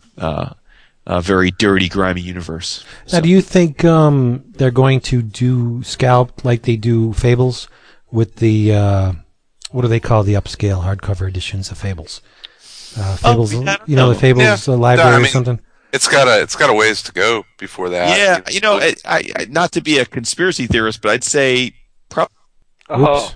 Oh, sorry, I'm okay. I just hit the pause button, um, uh, mute button. Um, probably not anytime soon, just because again, I see a again, conspiracy theorist, then he takes one in the earlobe. sorry, yeah, uh, just because Aaron is is you know one of the Marvel architects these days, so I just don't. Is it? Wait, did they name him an architect? Yeah, oh yeah, yeah, He's got a trowel. yeah. He's Did- one of the. I thought no, I thought he got left out of the whole architect thing. T square. No, no, he's one of the architects. Mr. Brady was an architect too. Danger, Will Robinson. And- and point he- being, he's Marvel exclusive. He's he's Was writing like Schism, right? Yeah, He is and and and in so- the latest previews, yeah, it, it had architects on that. Alan Davis. Yeah, I just I just don't think that. Uh, my point is, I, I I just don't know that DC is going to be in a hurry to collect his stuff in another form. But you know, again, I, I maybe some at some point it happens. You know, That's nuts, though. Honor good work. What's that? I said that's crazy. Honor good work. Absolutely. I- Well, yeah, I If the book is, I mean, I hear nothing Like, but you need you need the thing to run its course, right? I mean, it's yeah, Scalp's still coming out, and, and I don't. They have to know that there's a demand. I mean, think about it. They're just now doing that for 100 bullets. Um, they didn't do the Y, or, or they didn't do the Y until it was done. Um, You know, Fables is so much more successful than other modern um, uh, vert- Vertigo books that I, you know, I guess that makes sense. And it's already well past 100 issues. I could see why they did it. But you know, Scout probably has. going straight. We won't see those hardcovers for at least a few years if we if we do see them. Yeah. So uh, if it's on issue 50, then it, I could probably catch up. I have the first two trades. First trade. I read the first trade. I liked it a lot. You know, I've, yeah, I, I love the book. I mean, I generally do. It, it was my pick last year for my favorite book. Um, I, but I, don't- I, knowing you as I do, I, I don't. I- I'm not sure this is a book that's that's going to grab you by the short and curlies. I mean, I, it's, Yeah. The It's- thing it's- is, it was a little too much rooted in the real world. it is extremely raw. Yeah. real- Like it's- Preacher had the supernatural aspect, so that that kept me hooked. No, there's but- none of that. These are real. Yeah. You know, just just just just people at the at the sort of bottom of their. Salt of the earth. Well, Well, nah. Eh. Eh. More like the mud of the earth. I mean, these Yeah. people that are in bad situations and made making and and and the thing again, the reason I love the uh, why I think you wouldn't like the book, Vince, is the reason I think I love the book and Kristen likes the book and so many other people is that it is so real. I mean, the the stuff that happens is just uh, gut punch stuff. I mean, and it's stuff that that you know, although maybe a little sensationalistic because they asked to tell a story, it, it, it, is stuff that you know is happening to people of all walks of life across the earth every day. And so, um, but yeah, just, uh, but yeah, just hat tip to Scalp number 50. Just, uh, you know, I, I generally read it in trade, but I picked up this anniversary issue just to, uh, give it a, a look see and, uh, and, and happy I did just because I would have, wouldn't wanted to wait for the, for the trade to come out. So Yeah. There needs to be a book, books like that. Yeah, books of absolutely, all sure. sorts. Yeah. That's right. Right. I have to give someone an apology. A little Oh. bit. Yeah, Oh, a little Vince, bit. you don't. You don't have to do that. No, I do. Not you. Oh, Uh, Oh. Well, it is someone you talked to, if I'm uh, correct, back on one of your uh, don't misses. You look talked at to you for you- pimping Chris's don't misses. you you Thank talked you. to uh, Eric Trautmann. yes. All right, it's no secret that I've been I've been pooping little- on I've been Yeah, poop, been pooping on the Vampy, huh? I've been pooping on the Vampirella, and uh, after seven issues, I've decided that it has no bearing on Mr. Trautmann's ability. The reason why I did not care for the the book it was nothing to do with Mr. Trautmann. The uh, the the, the story's actually pretty damn cool. It, it, it- it's rooted in um, Vampirella lore. Like she, there's one point where she has to team up with Dracula, and she has a long history with uh, Vlad uh, Tepes or Tepes or whatever. Um, way back in the Warren days, it, it's it's really neat. Trautmann introduces this this Lovecraftian alien horror that's at the root of vampirism, Yep. which is which is really neat. Uh, so I mean, if you're going to ground a horror book in uh, a pseudo Lovecraftian horror from the stars, that's okay with me. And um, so this uh, this creature uh, created this vampire in the early issues called Le Fanu. It's a woman, and she's a vampire, but she also has this really disturbing ability. Like these worms uh, emerge from her hands and other orifices, and It's like a and succubus it, kind of thing. It, it actually it actually uh, overcomes your mind. It warps. It's it saps your will and and makes you a a, a pawn to this. Uh, uh, Yagath vermillus, which is really neat, and it's hyphenated and everything, just like Lovecraft would have did.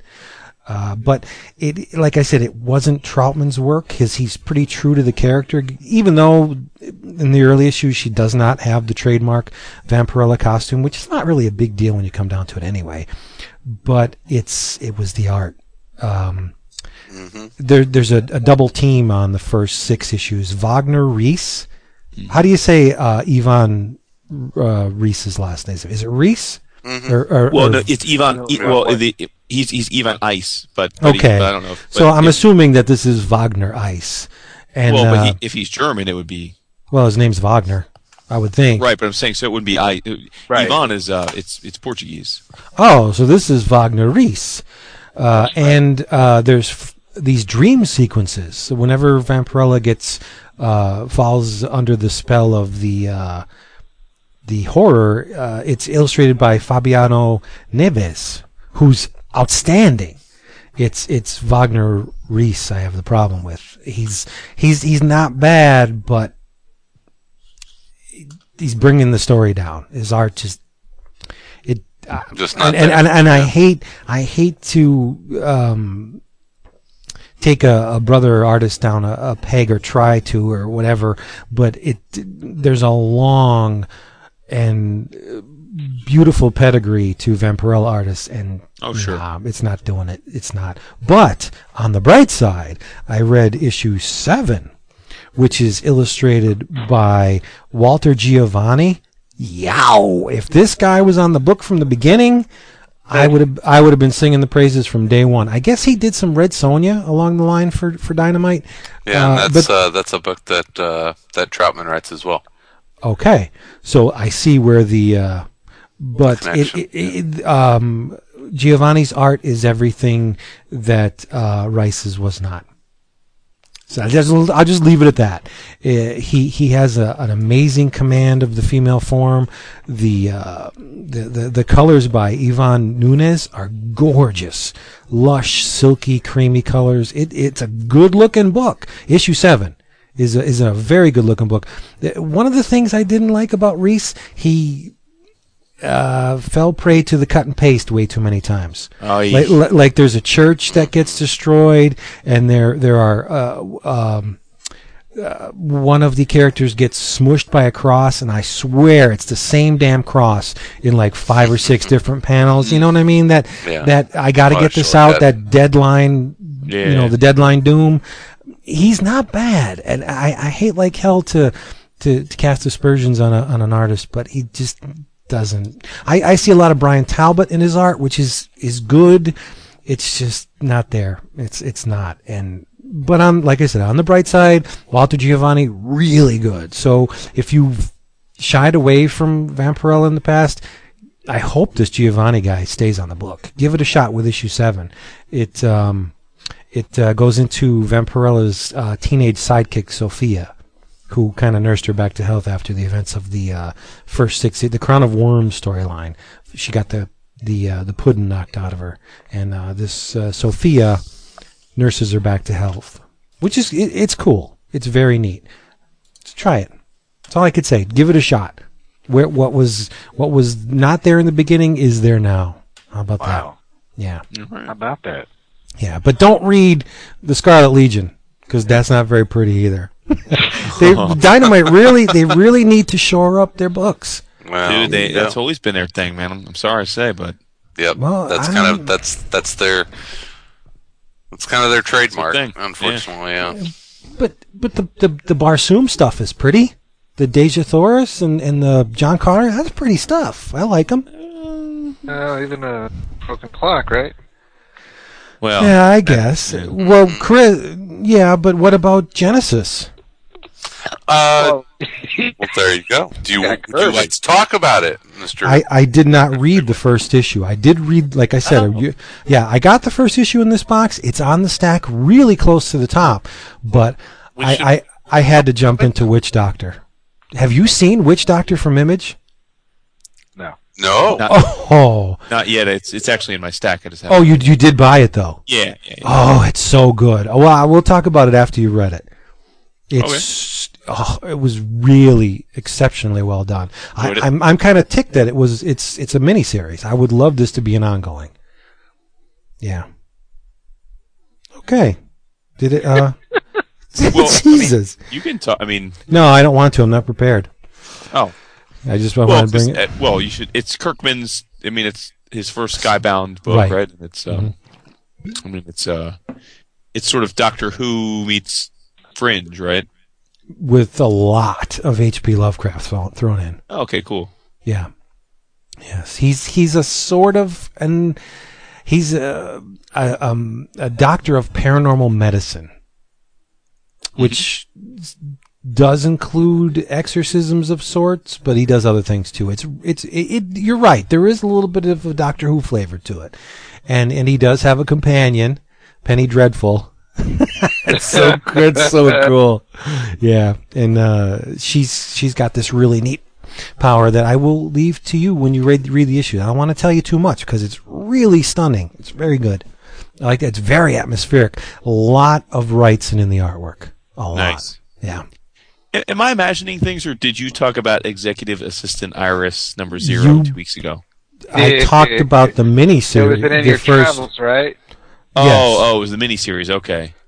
So you have not talked about the zero issue that came out two weeks ago? damn thing sold out. I didn't get it. Ah, dude, I gotta say, this is now here's okay. We I think a couple years ago we talked about well, a lot of people did about how you know uh, Filip Sablik at Top Cow fought really hard to reestablish Top Cow as a brand because you know there was the um, stigma, and he freely admitted you know people would a lot of Yeah. people would never even look at a Top Cow comic because they would assume it was TNA and you know there was no real story behind it and that sort of thing and you know they've tried hard to to break free of that mold by telling good stories and stuff. I would say to to that end that um, like when I see something like from Aspen or like an like the executive assistant Iris stuff, like I, I would have also not paid it much mind.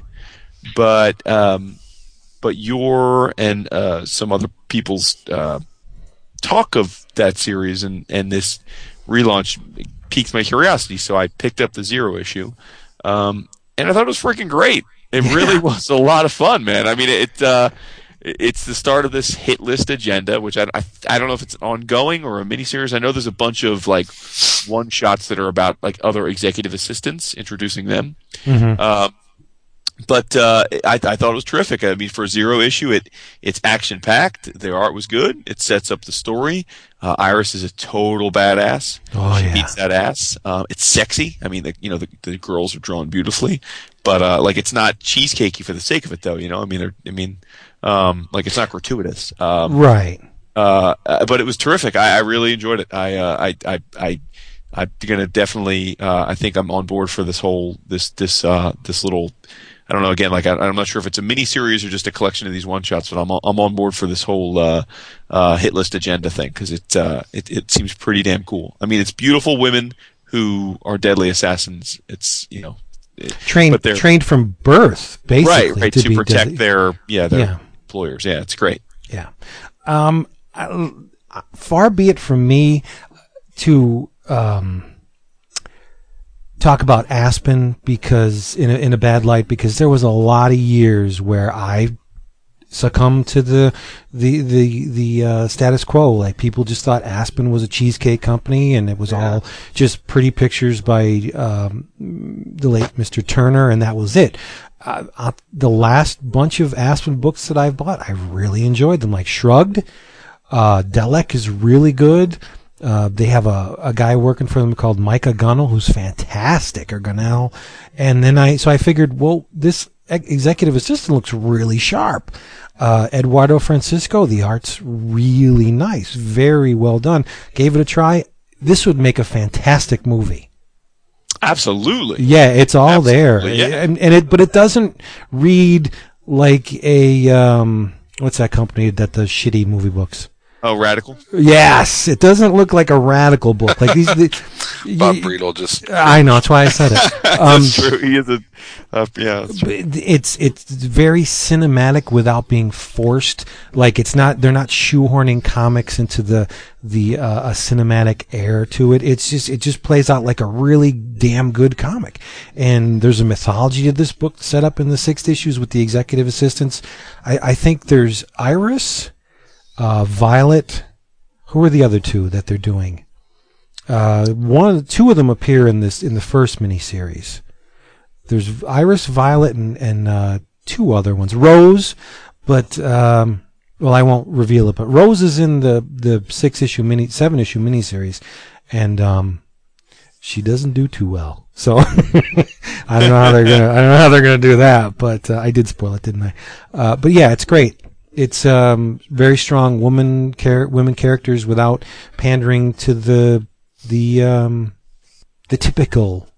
Uh, yeah, I don't know what I'm trying to say. It, it, it it's not it's not a it's not a misogynistic or sexist portrayal of of women. They they kick ass and take names, and th- almost unanimously they have it all over the men. So, Yeah, absolutely. I mean, if, Mhm. if yeah, and they're hot as hell. Look at They that. are. Yep. Stunning reversal of fortune for uh, Aspen. I just hope again though that enough people give it a, a shot, a fair shot. You know, because again, it's uh, even now, frankly, I'm not sure enough people give Top Cow a shot, right? Even though True. Yeah. they they fought hard to to break uh, to, to break out of that mold. I, I still think a lot of people just basically ignore them um, for what they may have been perceived to have been a long time ago, and and uh, I, I frankly think that Aspen's got an even bigger hole. Yeah. to yeah. Oh, of it's the- But, well. you know, I mean, the the big thing with with Aspen is that Mike Turner's publishing group. I mean, that was that was his that was his imprint. Yeah, yeah. So Yeah. you know, it's it. Top Cow wasn't really tied to one creator. As I mean, Aspen was Michael Turner. So Yeah. it's uh, But he, he had the sense to bring in really good names. Like, didn't Jeph Loeb uh, write the first however many issues of Soulfire? I think Loeb had something to do with that. So it wasn't. I mean, yes, it was Michael Michael Turner's mhm. imp- uh, publishing company, but uh, he he had there was other names in the, in the mix too. Yeah, yeah, but I mean, it was really, you know, he was without a doubt the name, and and Oh yeah, and when Fathom stopped coming out with any sort of regularity, I mean, Aspen, I mean, that was that was that was the book at Aspen in a lot of ways. You know, that's the one I remember anyway. You know what kills me about Top Cow? When you have writers like Ron Marz and um, on on uh, Witchblade, and Phil you have Hester. Phil Hester on The Darkness, and these books are hard sells. What is wrong with, with the I industry? you get two of the two of the these, these guys are have their their workmanship is is outstanding. Like Ron Marz has written. Darkness, Darkness has been awesome since Phil took it over. It was good. I- I agree. It over, and it's and it's been fantastic. It's you know I, I think those I think those characters are their own worst enemies. Um, they're they're products of of an era in comics that that people remember for for a lot of different reasons. And Right. Witchblade and the Darkness were were right there as kind of being stereotypical of that era. Now those characters, I mean, prove that there are no bad characters. You know, there Right. there are just you know bad stories, and and what Ron Marz has been able to do, what Phil's been able to do, shows that hey, the the i the core idea of those characters was still pretty cool and you can do you can do some really interesting things with them now but yeah i think there's i think there's still um, a little bit of a stigma attached to to some of the top cow stuff It, it's know? odd because didn't um, Michael Turner have a huge hand in the creation of Witchblade? Yep. Yeah. Yeah, it's, he did all the covers, and um, uh, I'm trying to think who the who the first artist was. Was it was it Silvestri? I'm, Uh, yeah, I think you're right. Yeah, I'm thi- pr- if he wasn't the first, Silvestri was in on the ground floor. I, th- I think enough. I Well, think yeah. Witchblade is actually a Silvestri character, um, Hmm. but um, but Michael Turner did a lot of covers and that kind of stuff. I can go grab my omnibus. Well, no, And, uh, uh, d- her- her Top first Cow's gonna- appearance was was the the Shi crossover. I have that. Mhm. Yeah, that was we first do. meet Sara Pezzini. Um, I don't know if I, I, I think I think Turner might have, have drawn that issue because the first part was the Shi crossover, and that was by Tucci, but the the image uh, issue of the crossover, I, I want to say it was Turner. Yeah, I was going to say the uh, the first issue of Witchblade was uh, was drawn by Turner. Was Nice. it okay? Okay. Yeah. Um, and I think Top Oh, Cow's. Not, sorry, Vince, to interrupt you, but interesting, Egypt, but written by Brian Haberlin, Michael Turner, and David Wohl, who is the writer of Right. Executive Assistant Paris. Right. Yeah. Like I knew I heard. Yeah. Uh, but I, what was I going to say? Oh, uh, t- I think Top Cow's struggle is um, the the incline is even getting steeper because now they're losing um, the architect of the Witchblade, Ron Marz, and Sejic. Yeah. They're, they're they're both leaving the book with 150. So Well, not to be a downer because I, I know we were all really, but for me at least personally, the pacing and, and I, to my knowledge, I think it's it's coming out as it was supposed to be. But I, I just think that uh, uh, arch- architects or ar- artifacts uh, just just has taken too long. I know you're right. Yeah. And, Yeah. uh, and and it's it's not helping with the uh, it's it's four issues, and now we're going to put out the, the Right, exactly, and I think that was the plan, but I think it was a mis a misguided plan. And, and you know, the more I have think about it, Artists. I'm yeah, I I think they would have been better served to do like a six, seven, eight issue event in in six, seven, eight months, and just because the whole. I mean, I think they actually did a really nice job of getting people excited for the event. Which would have theoretically exposed us to the universe. I know we were all excited. We all talked about the Yeah. first issue. Yeah. Yeah. Um, I, I I know just up. yeah, and, and I know. Filip Filip was pounding the pavement. He was on a ton of different podcasts. He was all over the cons.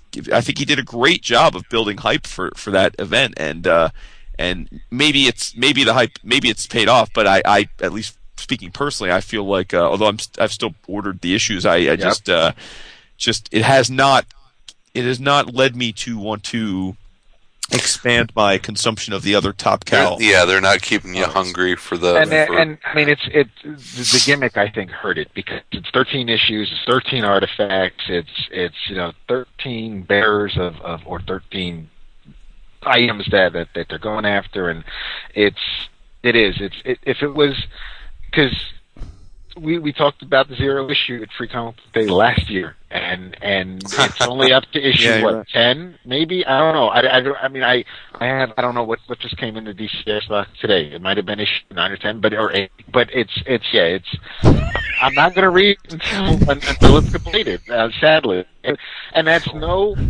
that's no slight to Ron Marz because those first few issues I, I, I thought were well written and, and I think Yeah. I don't know I I don't know how I feel about the art yet because since I haven't continued it, I haven't checked each each arc as it's as it's drawn by the different artists. I mean, I I checked out the first issue, penciled by uh, Portacio. I know Jeremy Haun is First uh, issue. I thought Michael Broussard did the first No, issue. no, no, no. Wil- Wilson's first issue that he drew of the story Oh yeah. Four or five, but um, it's it's uh, it's just the the way it it it's the, the public. I look forward to reading it in its when it's done. in its yeah. entirety when it's completed. You And- know who's and- doing the last issue? I I saw who's doing it, but I forgot. Dale Jeremy Keown. Haun. Dale Oh, Keown. Yes, Huh? yes, yes, yes. Dale Keown. That's right. That's right. Doing them. No, Haun, Haun's doing I think up to the last issue. He's doing Uh, the last arc up to the last issue. But I was I was uh whereas Jason was right about Turner drawing the first issue of Witchblade, Silvestri did draw her first appearance in, in the uh Shi Cyblade um crossover. I have that. Yes. Me too. If you- What was it? Battle for Independence? Yeah. I, I bought all that shit back in the day. I remember Oh, buying. yeah. Remember when they did the Babe Watch month at Image, where Yeah. where all the all the uh, super groups turned into women. Yeah. That was crazy, See, but I, bought I'm them all. sorry, But I, I see. I I much more enjoyed the the image switch month where Jim Lee did Savage Dragon, and, and everybody, uh, the image founders, all drew each other's. Yeah, that was cool. You're That right. was- Yeah. Yeah. And then and then Eric like- went almost ahead like- and, and uh, he did his issue thirteen. So there you go. There's Don't two issue like- 13s for say. The Yeah. 14, 14 month overdue Image United. Jesus, why do you got to do that? I mean, especially when he's here. Last Uh, last week you dropped it. He wasn't here, which was okay. Now you're doing it. Jason's in attendance, so he's going to go off. 14 months. Um, Stop. you remember, remember when Top Cow? Hey, hey, it's not delayed because my man, my man did his pages. Seriously, Taking yeah. him out. I know. I'm almost getting tired of putting Rob Liefeld in the show notes because we talk about him a lot. Yeah, Hey, that's why I didn't even say his name. You said his name. You Yeah. see the pages from the Infinite? It's your fault. He, he, he's he's putting up pages from the third issue of Infinite. I'm not. I'm not looking for pages. I'm just. I. I got. I'm getting the deluxe first issue. That I'm not looking at any preview pages. I'm. I'm going in blind with that. Same as same as Kirkman never. was It on. looks- Uh, was on. same. Uh, The- what's that? Uh, Just. uh, I- I- no, I'm not. There's a ringtone for you. there you go, James Uh, it doesn't look any different than what he was doing 20 years ago. I know it's awesome. Great by me. So much for you know I guess they grow. artistic growth. Yeah, that's. Oh, I think he's grown. I think he's grown a lot.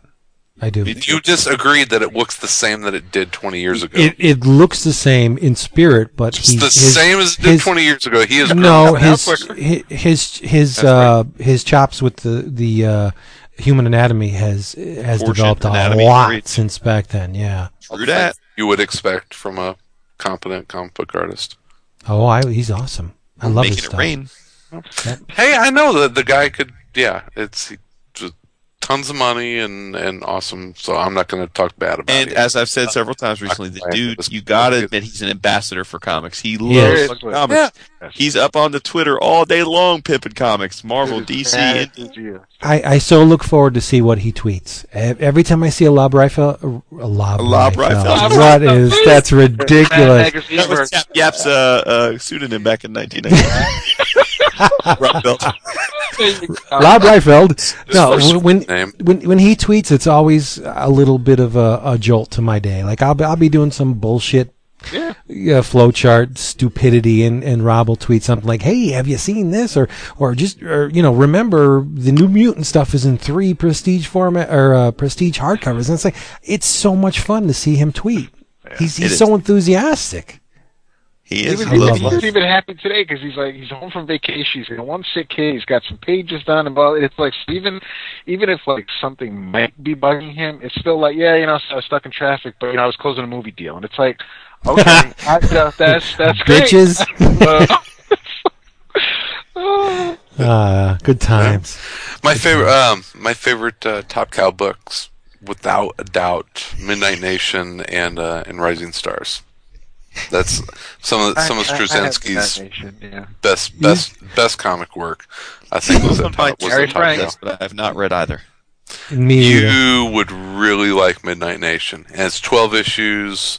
Gary Frank art. And the Wizard have to. I I want I, I want them all on eBay. I, I just haven't read them yet. Yeah. You see how fast Chris pulled the bus off in the, into the, the side road? It's a good Look at there's Midnight Nation. Gary, Guys, Gary Frank. I love Gary Frank. ratio on Rob Liefeld. I got I got other shit to do. Oh my god, I got beer all over me. That's not good. You dribbled. I did. What else we got? There's so many things to talk about. Let's let's uh, you know let's see. Let's check the clock first. Wait, ah, we David. got lots of time. Now again, you might have talked about this last week or on Marvel Noise. I haven't. I'm behind in both. But uh, Young Avengers: Children's Crusade number six. Oh, I'm trade waiting on that, dude. Oh fuck! Why are you trade waiting on that? What the fuck? Because it's a is it mini. is it I, it's, is it that good? And because Oh I, I have, Dude, I have, it's so I have the complete, I have, I have the complete Young Avengers in, in one oversized hardcover. I don't want to go now. Yo, all I know is this is there's major, major ah. like Marvel universe changing Goodness. shit going on in this book. Get People are- out. This is gonna be one of those books where people go back and be like, "I got to read that trade. What the fuck, It's gonna be, it's gonna be Young Avengers forever. That's awesome. I love it. That's great. dude?" It's it, first of all, every time I read the book up, I got to say Jim Cheung is just my favorite guy in the business these He days. is It's- It makes me weep when I look at the pages. How good the dude is. He's gonna be he's gonna be at uh, at Wizard Chicago. So if you want that elusive Jimmy Cheung sketch, let me know. Puppet probably- tent. Get there about two days early. Uh, no, no kid. I'm sure if I email Yeah. him, he'll probably stop on by and then. I did say puppet anyway, tent. uh, no, but it looks awesome, and uh, and I can't I can't even begin. I'm not going to spoil this one, but it but uh, issue six shit happens. I was like, what? I was like, oh shit! Like it's on to the early morn, and I don't even know. Like we TV shows need to stop hiring Allan Heinberg and need to just so that he has time to write comics because the dude can write some comics when he actually has the time. So what's what's what's the premise? That they're looking for Scarlet Witch, or they're trying to? Okay, well, yeah. So this is six of I think nine, eight or nine. He's Yeah, done six of them what, to date. but it's but it's Yeah, by this- monthly though. So right? It's bi-monthly, Okay. bi-monthly. Uh, right, exactly. The um, the the so the Young Avengers, two of which it, I don't know how how familiar, familiar you guys are or how much you remember, but the Young Avengers characters I think are great. Uh, the the the two of them, Speed and Wiccan, when they first meet, they don't you know there's no relation, but they notice when they actually come across each other that, save for one having platinum blonde hair and one having brown hair, they pretty much are identical.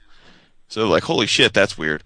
And then they come to it comes to they come to believe that they maybe are uh, Wanda's children, the twins that she had had back with Vision and The ones that she actually created Right, herself. exactly. Yeah. So then they Yeah. come to when they find out that in fact she created her twins, they they come to think, oh well, maybe we're you know we must not be her her kids, but you know yet curiously Wiccan has which like hex powers, and then Speed is like Quicksilver has you know super speed and uh, looks just like Quicksilver. So they're like eh. anyway, th- back and forth. It turns out that there's still there is an inclination in, in that that in fact maybe they are her kids, you know, whatever. But but what ha- how could that be? So yeah, so uh, you know, Wanda's kind of been in the periphery ever since No More Mutants, House of M, and that sort of thing. Um, she's been around. I mean, she's you know, there's been we if you if you read all the Marvel stuff, you kind of know where she's been.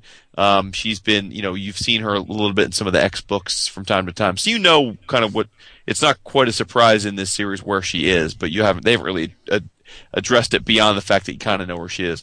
So yeah, the series kind of is is a look at that. The uh, the kids want to track her down for a specific reason, though, uh, that that manifests in the in the early issues. Um, uh, and Magneto gets involved, and of course, Magneto is, for those that don't know, uh, listening, is is Wanda's father. Um, but yeah, so they they um, they they they they go to find her, and uh, she is a certain place involved with a certain other person. Again, I'm trying to be very vague here, but the the the, the point is, is is this has been going on now. I guess, like you said, this is issue six. It's bi-monthly, so it's been over a year or close to a year since the first issue came out, and um, uh, I wasn't sure how far they were going to go in this series dealing with House of M, but Mhm. after this issue, it is freaking on. It is on, and for the mutant fans out there that have spent the last few years reading about the aftermath of House of M, um, they did some shit in this issue that I did not think would happen in a reasonably, uh, you know, obscure um, miniseries.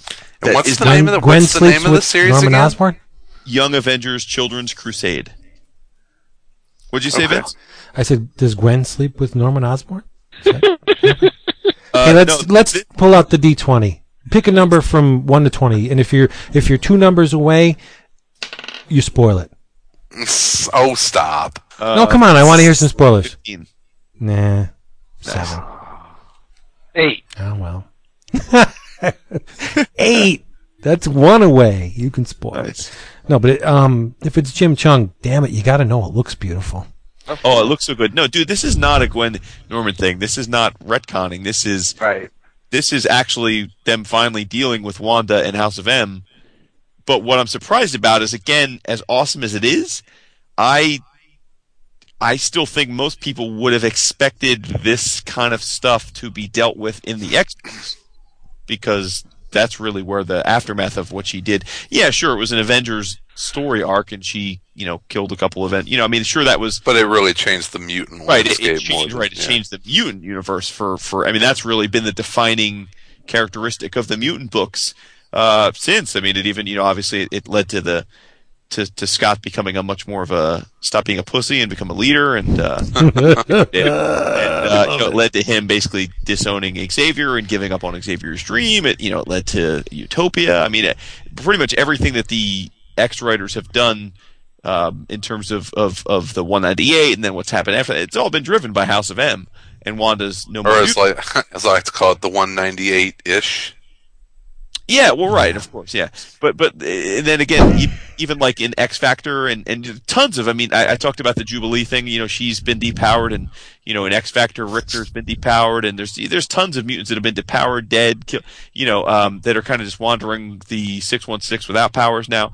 Um, and you know, even with Hope, right? I mean, Hope is theoretically the, the Hope, and then the Five Lights. It's the first new manifestations of mutant power we've seen in years since House of M. So I just didn't think we would see Wanda and specifically Wanda's ability to impact the mutant population dealt with in a Avengers book. But that's what we're getting. And I think once we get the nine issues out and people start talking about what happens, I'm guessing in the last three issues, it's going to be a book that people will want to track down the trade for if they're not reading it. Hmm. Cool. I'm going to I'm in- check that out. That sounds cool. I'm cool. intrigued. Oh, and because so, I, I loved I loved the Young Avengers and I really liked uh, Yeah. Heinberg's work in that. It makes me mad that they've kind of had those characters more or less on the sideline. That was that was one of my favorite Yeah, favorite new Marvel books of the last uh, last decade. So it's it's cool that, that he's back and, and it's Ji- so it's it's him and Jimmy Cheung. It's the original Young Avengers It is, team. yeah, huh? it's the original team. that's yeah. that that's really cool. So Yeah. no, I I love that book. So I will I will check that out for So, sure. so, so it sounds like it's worth the wait because really they've always said that the Young Avengers will be seen again once Heinberg can come back and write them. Yeah, and to Well, be fair, the Young Avengers have been in in other. yeah, yeah, yeah. see Yeah, the just- uh, just- just Civil not War. featured. Yeah. Unfortunately, they've basically had become after Heinberg and Cheung were they were the like a fifth. They, they basically were a. We only saw them every event. They had a miniseries. With the Runaways, right? Right, And you know, Yeah. sharing the Hey, we're going to use these characters to sell an event tie-in book where there's only very little. It was very little character development with these guys. It was more about just inserting this group of characters into the status quo, whether it be Skrulls or Civil War or right. So, so this is again just just away from all that. Um, uh, and I would say the first five issues were cool and again looked beautiful and, and stuff happens, but it's more sort of setting up the quest and the dynamic between Wiccan and Speed and and and uh, uh, their grandfather, or at least you know p- potentially their grandfather. I mean, they haven't really. I don't even know, frankly, that they've fully come out and said one way or the other. But but uh, but you know, eh, but then issue six, it's like shit's is on. it's on. So Cool. It's awesome. Still Yeah. wishing you spoiled it. I could tell you. Well, go read it. Yeah. I'm not gonna read it till it's all done. Get the trade. Six, Vince. You don't even need to read the first five. If you want to get the, Yeah. if you want the big to, big the big to do. I do like, the big, big to do. Yeah. So, shall, we, Right. shall, we, shall we let this young man go on his vacation? um, no. I think we should talk about comics for another half hour. It's up to you. wrong I'm with just that? saying. Oh, let me ask you a question, Go. Mister. I'll try that book. W- would you try Sonic the Hedgehog or no? Be honest. Yeah, absolutely. You liar. I'll try anything. You liar. Yeah, I- all right. What what issue do you want me to to read? And I will, All of them. All, All of of them. them. No, 200 come on. You know what's really cool? It's not Here, trying out. That that that's that's get this. You know what Archie does that no other publisher does? And David's going to know Sells before I even say it. comics and grocery stores. Well, no, yes, but that's not the okay. What, what's another thing that's that uh, Archie Comics uh, do very well that no other comic uh, publisher does? They sell Uh, they sell their they sell their books by the year.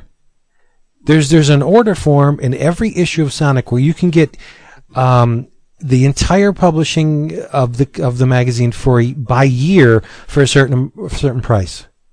Like you can get uh, 2005 numbers 142 to 154 for 20 bucks. You can get Oh, that's cool. 2006, seven. Yeah, that's very I thought you neat. meant like subscription. I was like, well, both Marvel and DC still do that, but you you mean No, no, no.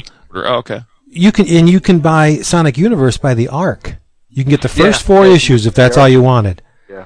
That's crazy. Nobody else does that. You don't see, uh, you know, Marvel and DC selling their books like in bundles. Archie, they do some pretty unique things, as well as publish great comics. Yeah, Day and date. and they've been, uh, yeah, they have the online stuff too, don't they? Yep. Maybe Hmm. that's how I'll read Sonic. I'll go. I'll go he'll get it lie. digitally. steal it. I will not. Uh, I, I, Young Avengers Children's Crusade. I can't say so much, but I love Chris. All right. Hey, everybody. 11 o'clock comics, 168. Oh, you bitch. You gotta be kidding me. I love it. Keep talking. Oh, do you know why? okay, do, do you know why um, Steve Englehart went to DC to write Justice League of America back in the seventies? Why he left Marvel to do that? No. Because of Woods boy Gerry Conway. My boy, yes. My Gerry Conway became uh, editor in chief of Marvel Comics for like a month and a half, but when he did, he did what, um, according to Englehart, what Stan didn't do, even though he had the power to do it. What Roy Thomas didn't do, even though he had the power. And that is when you're editor in chief, you can pretty much kick people off books and write them yourself. And mm-hmm. Gerry Conway wanted to write the Avengers and the Defenders, so he kicked Englehart off of the Avengers and Gerber off of the Defenders. And- Wow. Shocking to think that Gerry Conway would have done something douchey. so this is sort of a fanzine flashback by way of back issue number forty-five. So it's it's a it's a, it's a faux fanzine flashback since it's a new-ish uh, magazine, but it's um they uh, apparently according to Englehart. Uh, by 75, there were three or four years where DC refused to change because DC was the top of the heap for a while, and then um, the, the there were some DC folks that had gone to Marvel, Neal Adams, Gil Kane. Uh, so Marvel was starting to creep up, and and uh, basically DC was just basically then DC is what Marvel is now, where you know we're we're we're rigid, we don't need to change. What we're doing is fine. The fans love us, and and and this is how it is. And it by not changing, things got stale, and uh, you had a pretty, I guess, formulaic approach to the Justice League of America month in month out. So uh, they DC made a play for uh, for Stephen Englehart and for John Buscema, but Sand outbid uh, DC for for for John, so he ended up staying, and um, Pretty and damn smart. yeah, so Englehart went to DC because he was mostly pissed at Marvel, and that's and that's what's interesting is that when when we see even on the forum or when other creators will will will talk about you know um, I'm mad at Marvel because they did this this and this. It's not. It's it's it kind of really made a point reading this where where where Englehart says I was pissed at Marvel. Actually, you were kind of really pissed at Gerry Conway, who was the head of, of Marvel at the time. So you're kind of whenever I, I just kind of have to remember that when someone says I'm pissed at any mean company, it's it's probably just one particular person and just saying it. But um, it was uh, he he was Englehart signed on to do a year. He says I'll I'll, I'll work on the book for a year. These are the, I'll I'll make changes and and this is what I'm going to do. And uh, and it was kind of a a shock because he had like Wonder Woman be be the bitchy and mean towards Barry and. Uh, Oh, and- heavens forbid. but but it was it's it's just you know how how he tried to have introduce like conflict and turmoil in the team. Um, she she was like she she's kind of browbeating Barry every once in a while. Like you know oh, oh you're the first man alive. It took you that long to figure that out. And it's like and look it's like that where fans were not used to seeing something like this in, in their Justice League. But uh, he um he- Aquaman was a dick too, wasn't he? uh, there wasn't a whole lot of, of talk about Aquaman in here. Yeah, It, it talks about introducing Manhunters and uh, and Mark Shaw and, and how that kind of um, led the way, although not not knowing at the time in the mid '70s, but is bringing the Manhunter into the DC, but bringing them into Justice League of America kind of led the way for um, for Millennium and uh, and and what they could do with, with the Guardians. So uh no man escapes the Manhunter. But uh, I, one thing I really really loved reading about was um, was was when Englehart was, was writing the book. He um, the issues were drawn by Dick Dillin, and I know how I for one, but I, I know how a lot of us will will mention how oh great you don't spend four issues and we already have a fill in and and uh and then we'll talk about you know John Byrne on the Fantastic Four or, or Buscema and, and Palmer on Avengers or Buscema on Conan and and just we we, we know what it's like when, when we look through back issues, or, or those of us that, that have been reading comics since the 70s or 80s, that, that we know, like Curt Swan on Superman, what it's like when, when we see somebody on a book for a long time.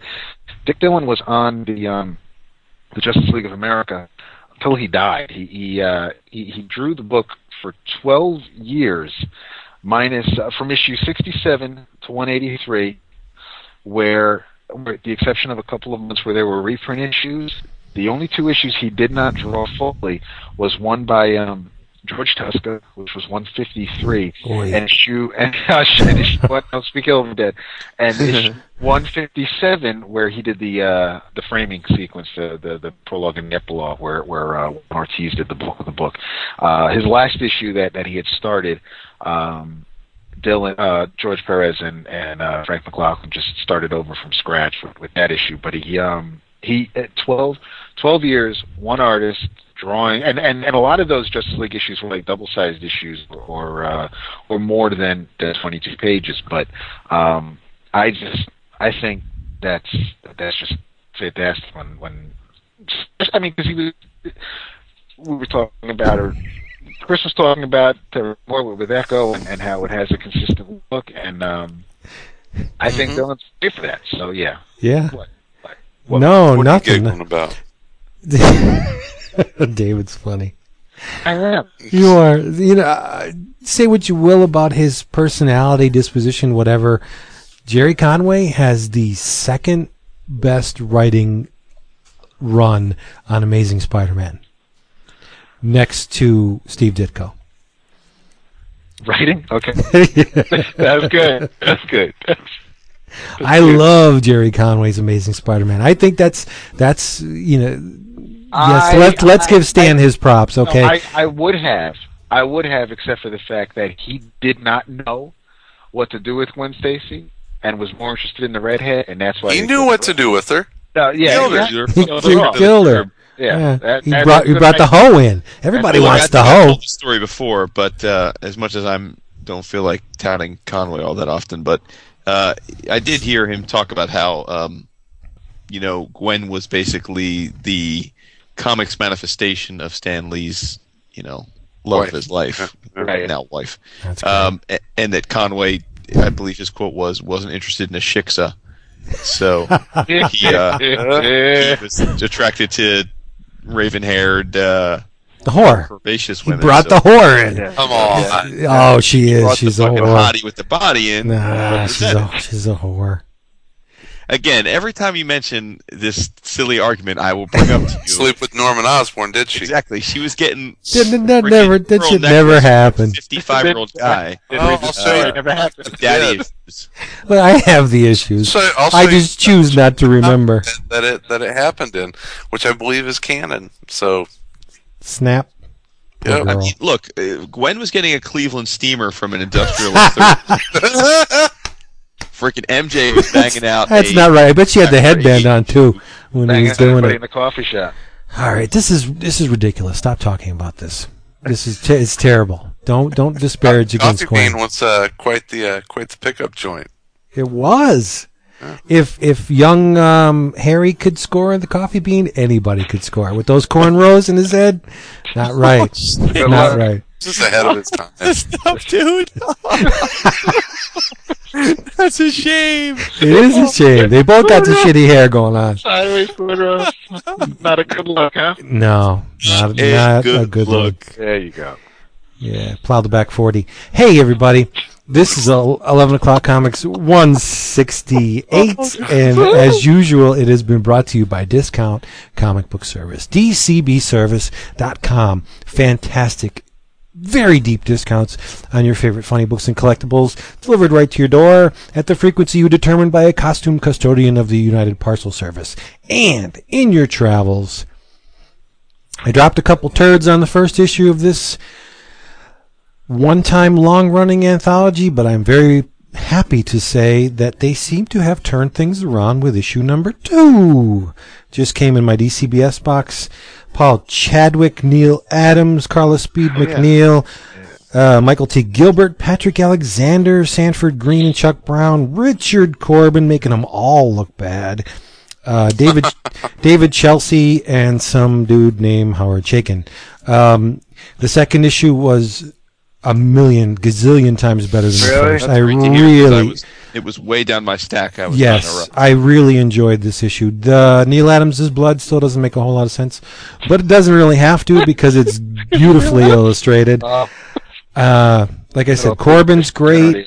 there, there, there's a, a nice, diverse array of comics in here. You have uh, borderline superheroes. You have cartoony type, funny animal stories. Michael T. Gilbert, who does everything well, but he's more, you know, in tune with the horror genre. Shaken. mm, Uh, Carla Speed McNeil, who is, I think, uh, Gilbert Hernandez good at this point. She's Yeah, I good. can see that. Yeah, I can see that. She's really good. And the god of comics, Neal Adams, is in here. Uh, so That makes a whole lot of sense, but yeah. the cover is not You know what makes no Neal's sense? finest hour, They're but rebooting Batman Odyssey. rebooting it. still, do we have to one. do we have to talk about this? Really? What? Really? Yes, yes. But wait, how many issues are left? uh, I think it went up to seven. Oh, really? Wasn't it a Six- finite series? It was a twelve Yeah. issue. It was a twelve issue Wow. series. Twelve or thirteen, I think it was. 12, 12 or thirteen, yeah. And um, uh, it just dropped off the faces. I mean, how many times have I tweeted, "Where the hell is Batman Odyssey?" It just was never solicited. So yeah, they're going to start it over again. I don't know how they're going to do that. I know he can draw it I, I, I really, I really don't care. But just, I, I, I have my issue of Bruce slapping Alfred and calling him So did I- a wait, pussy so- and a bitch. when- So, that when- that's okay. When, Neil saw that, that DC was rebooting, he, he thought it meant his title too? Uh, maybe. Do I have to be shitting on Neil? Who's she not Neil? I'm asking the question. There are certain untouchables in this Yeah. this uh b- thing. one Thing. Yeah, he is. Yeah, he is. and and and, uh, and illustrations by Geof Darrow. Don't forget. And oh yeah, there's a Shaolin cowboy on the back cover, Yeah. uh, fighting this pterodactyl type dinosaur creature. It's gorgeous, and there's wasn't a he frog. writing? Wasn't he writing the creature at the back of the first issue? I now that you, I don't remember. Okay. I don't Yeah, I think I'm gonna buy some some Darrow art. You know, I've got the I've got the the Rusty the Boy Robot. You know, the it's like I don't know, like five by twenty or so. But I want to get I want to get a big Darrow piece one of these days. Yeah. it's worth it. Yeah, they're not. You know, they're they're no, they're pretty they're pretty reasonable. Disgu- they're disgustingly reasonable. Yeah, yeah. Yeah. It's, his stuff. is By the not way, I feel bad, dude. I got to tell this little story real quick. So I had mentioned a while ago that I had bought a uh, a James Stokoe page. Uh, yes. Uh-huh. So now I did it uh, a little bit, little, little bit after some of the other guys in the forum were talking about having done theirs, right? And I know that a lot of them had gotten their pages. So I I was in communication with the with the OA dealer, you know, and and uh, Robin, and uh, it was all good, and I was paid, and you know, sent me an email saying, "Hey, do you, you want uh, want James to you know personalize it all?" You know, all this. I was like, you know, it was, it was about over a month ago, right? So they said, "Oh, you know, right in the mail." I was like, "All right, great." Wait and wait, nothing. So like two weeks ago, I, I dropped an email. Hey, you know, I haven't gotten the page. Curious what's going on. Don't hear back. So I'm like, hmm. Oh no. Oh shit. So I, I write him last week. You know, hey, it's been over a month. You know, since I thought the page was getting in the mail. What what's going on? Don't really hear anything. So now I'm getting warm. Like, wait a minute, but, like, but they. I mean, he he's he's totally sent out everybody else's pages and stuff, and he sent me an email. So I just wrote him something like just two or three days ago saying, "Hey, listen, I mean, I, I dropped some, an email last week. I didn't hear back, but you know, it's been, it's been four or five weeks now, and I just want to make sure it didn't get lost in the mail. I mean, it, did you not send the page out yet? Don't I feel like a douche, dude? the, there's been a postal strike in Canada. Oh, shit. Yeah, Really? the postal strike the last few weeks in Canada. I didn't know that. After How I did did those that, I- people live up there? I had forgotten. Oh, So so they wrote back real nice, like no, just like oh hey Jason, um, you know what we we put it in the mail two days ago after the postal strike ended. Well, you should get it this week, and I was like, I am a douche. I'm like, if I had just remembered this. So yeah, so apologies to Wow. uh, Robin at Inkstuds for any pestering I may have done uh, unintentionally. He was very gracious about the whole thing. Uh, when I'm sure he was probably thinking like, "Does this fucking guy have a clue?" So my bad on that. But uh, yeah, I You guess uh, have, uh, had a little you- you- postal issue going on. So You must have thought a, uh, a comic book I was uh, sending it out to you. totally. Uh, I mean, how does society what- continue without the friggin' postal service? Email. UPS, an email. Yeah. Uh, nah. You, you need the postal service.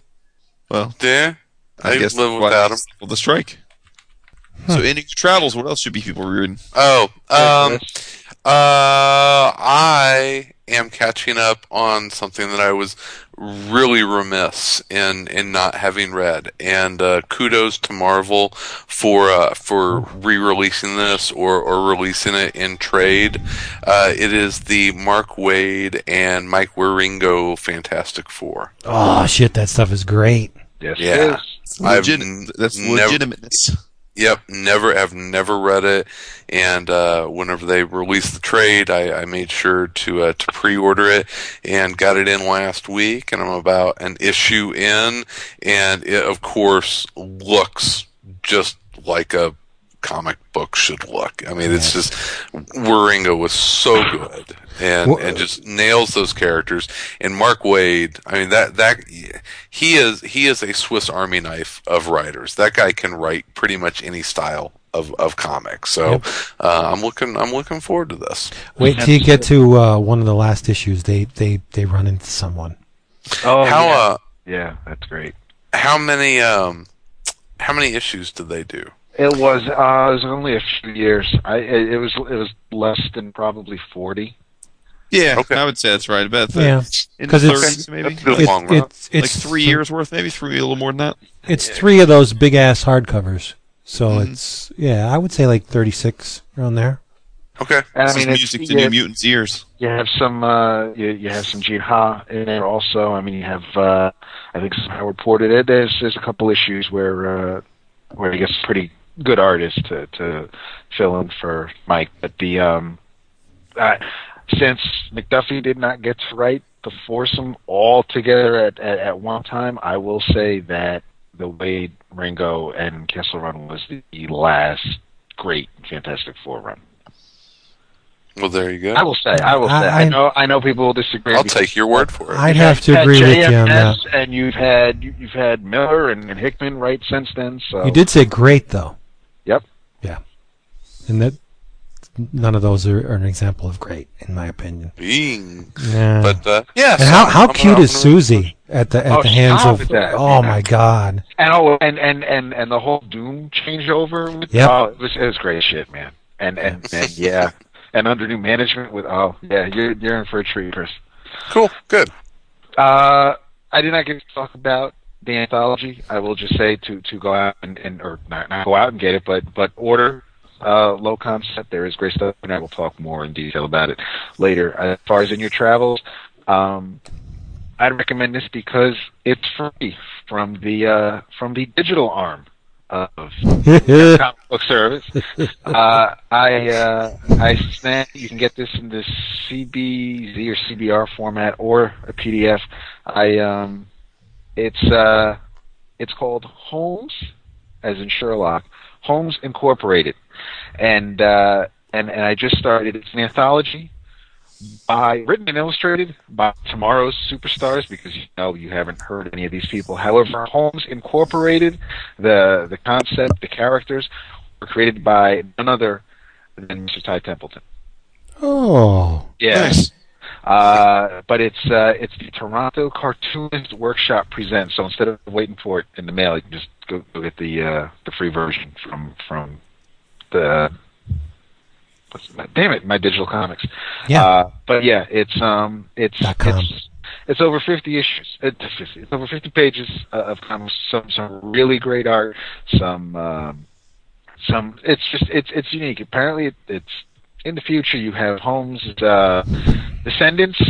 Homies, and uh, they uh, Homies. it's it's uh, it's Holmes is homies. they're they're a group of uh of, of detectives and, and they're all uh, they're all related to to Mycroft or Watson or Sherlock and and uh, and Oh. it's just it's it's a family and I it's it's a neat concept and and I'm I said I'm just getting through the uh, I'm just starting the anthology but there's there's some uh, some really good, strong stuff here, art wise, and uh, and and some nice indie feel type art. But uh, I, I say give it a shot, especially if um, you don't have much to lose.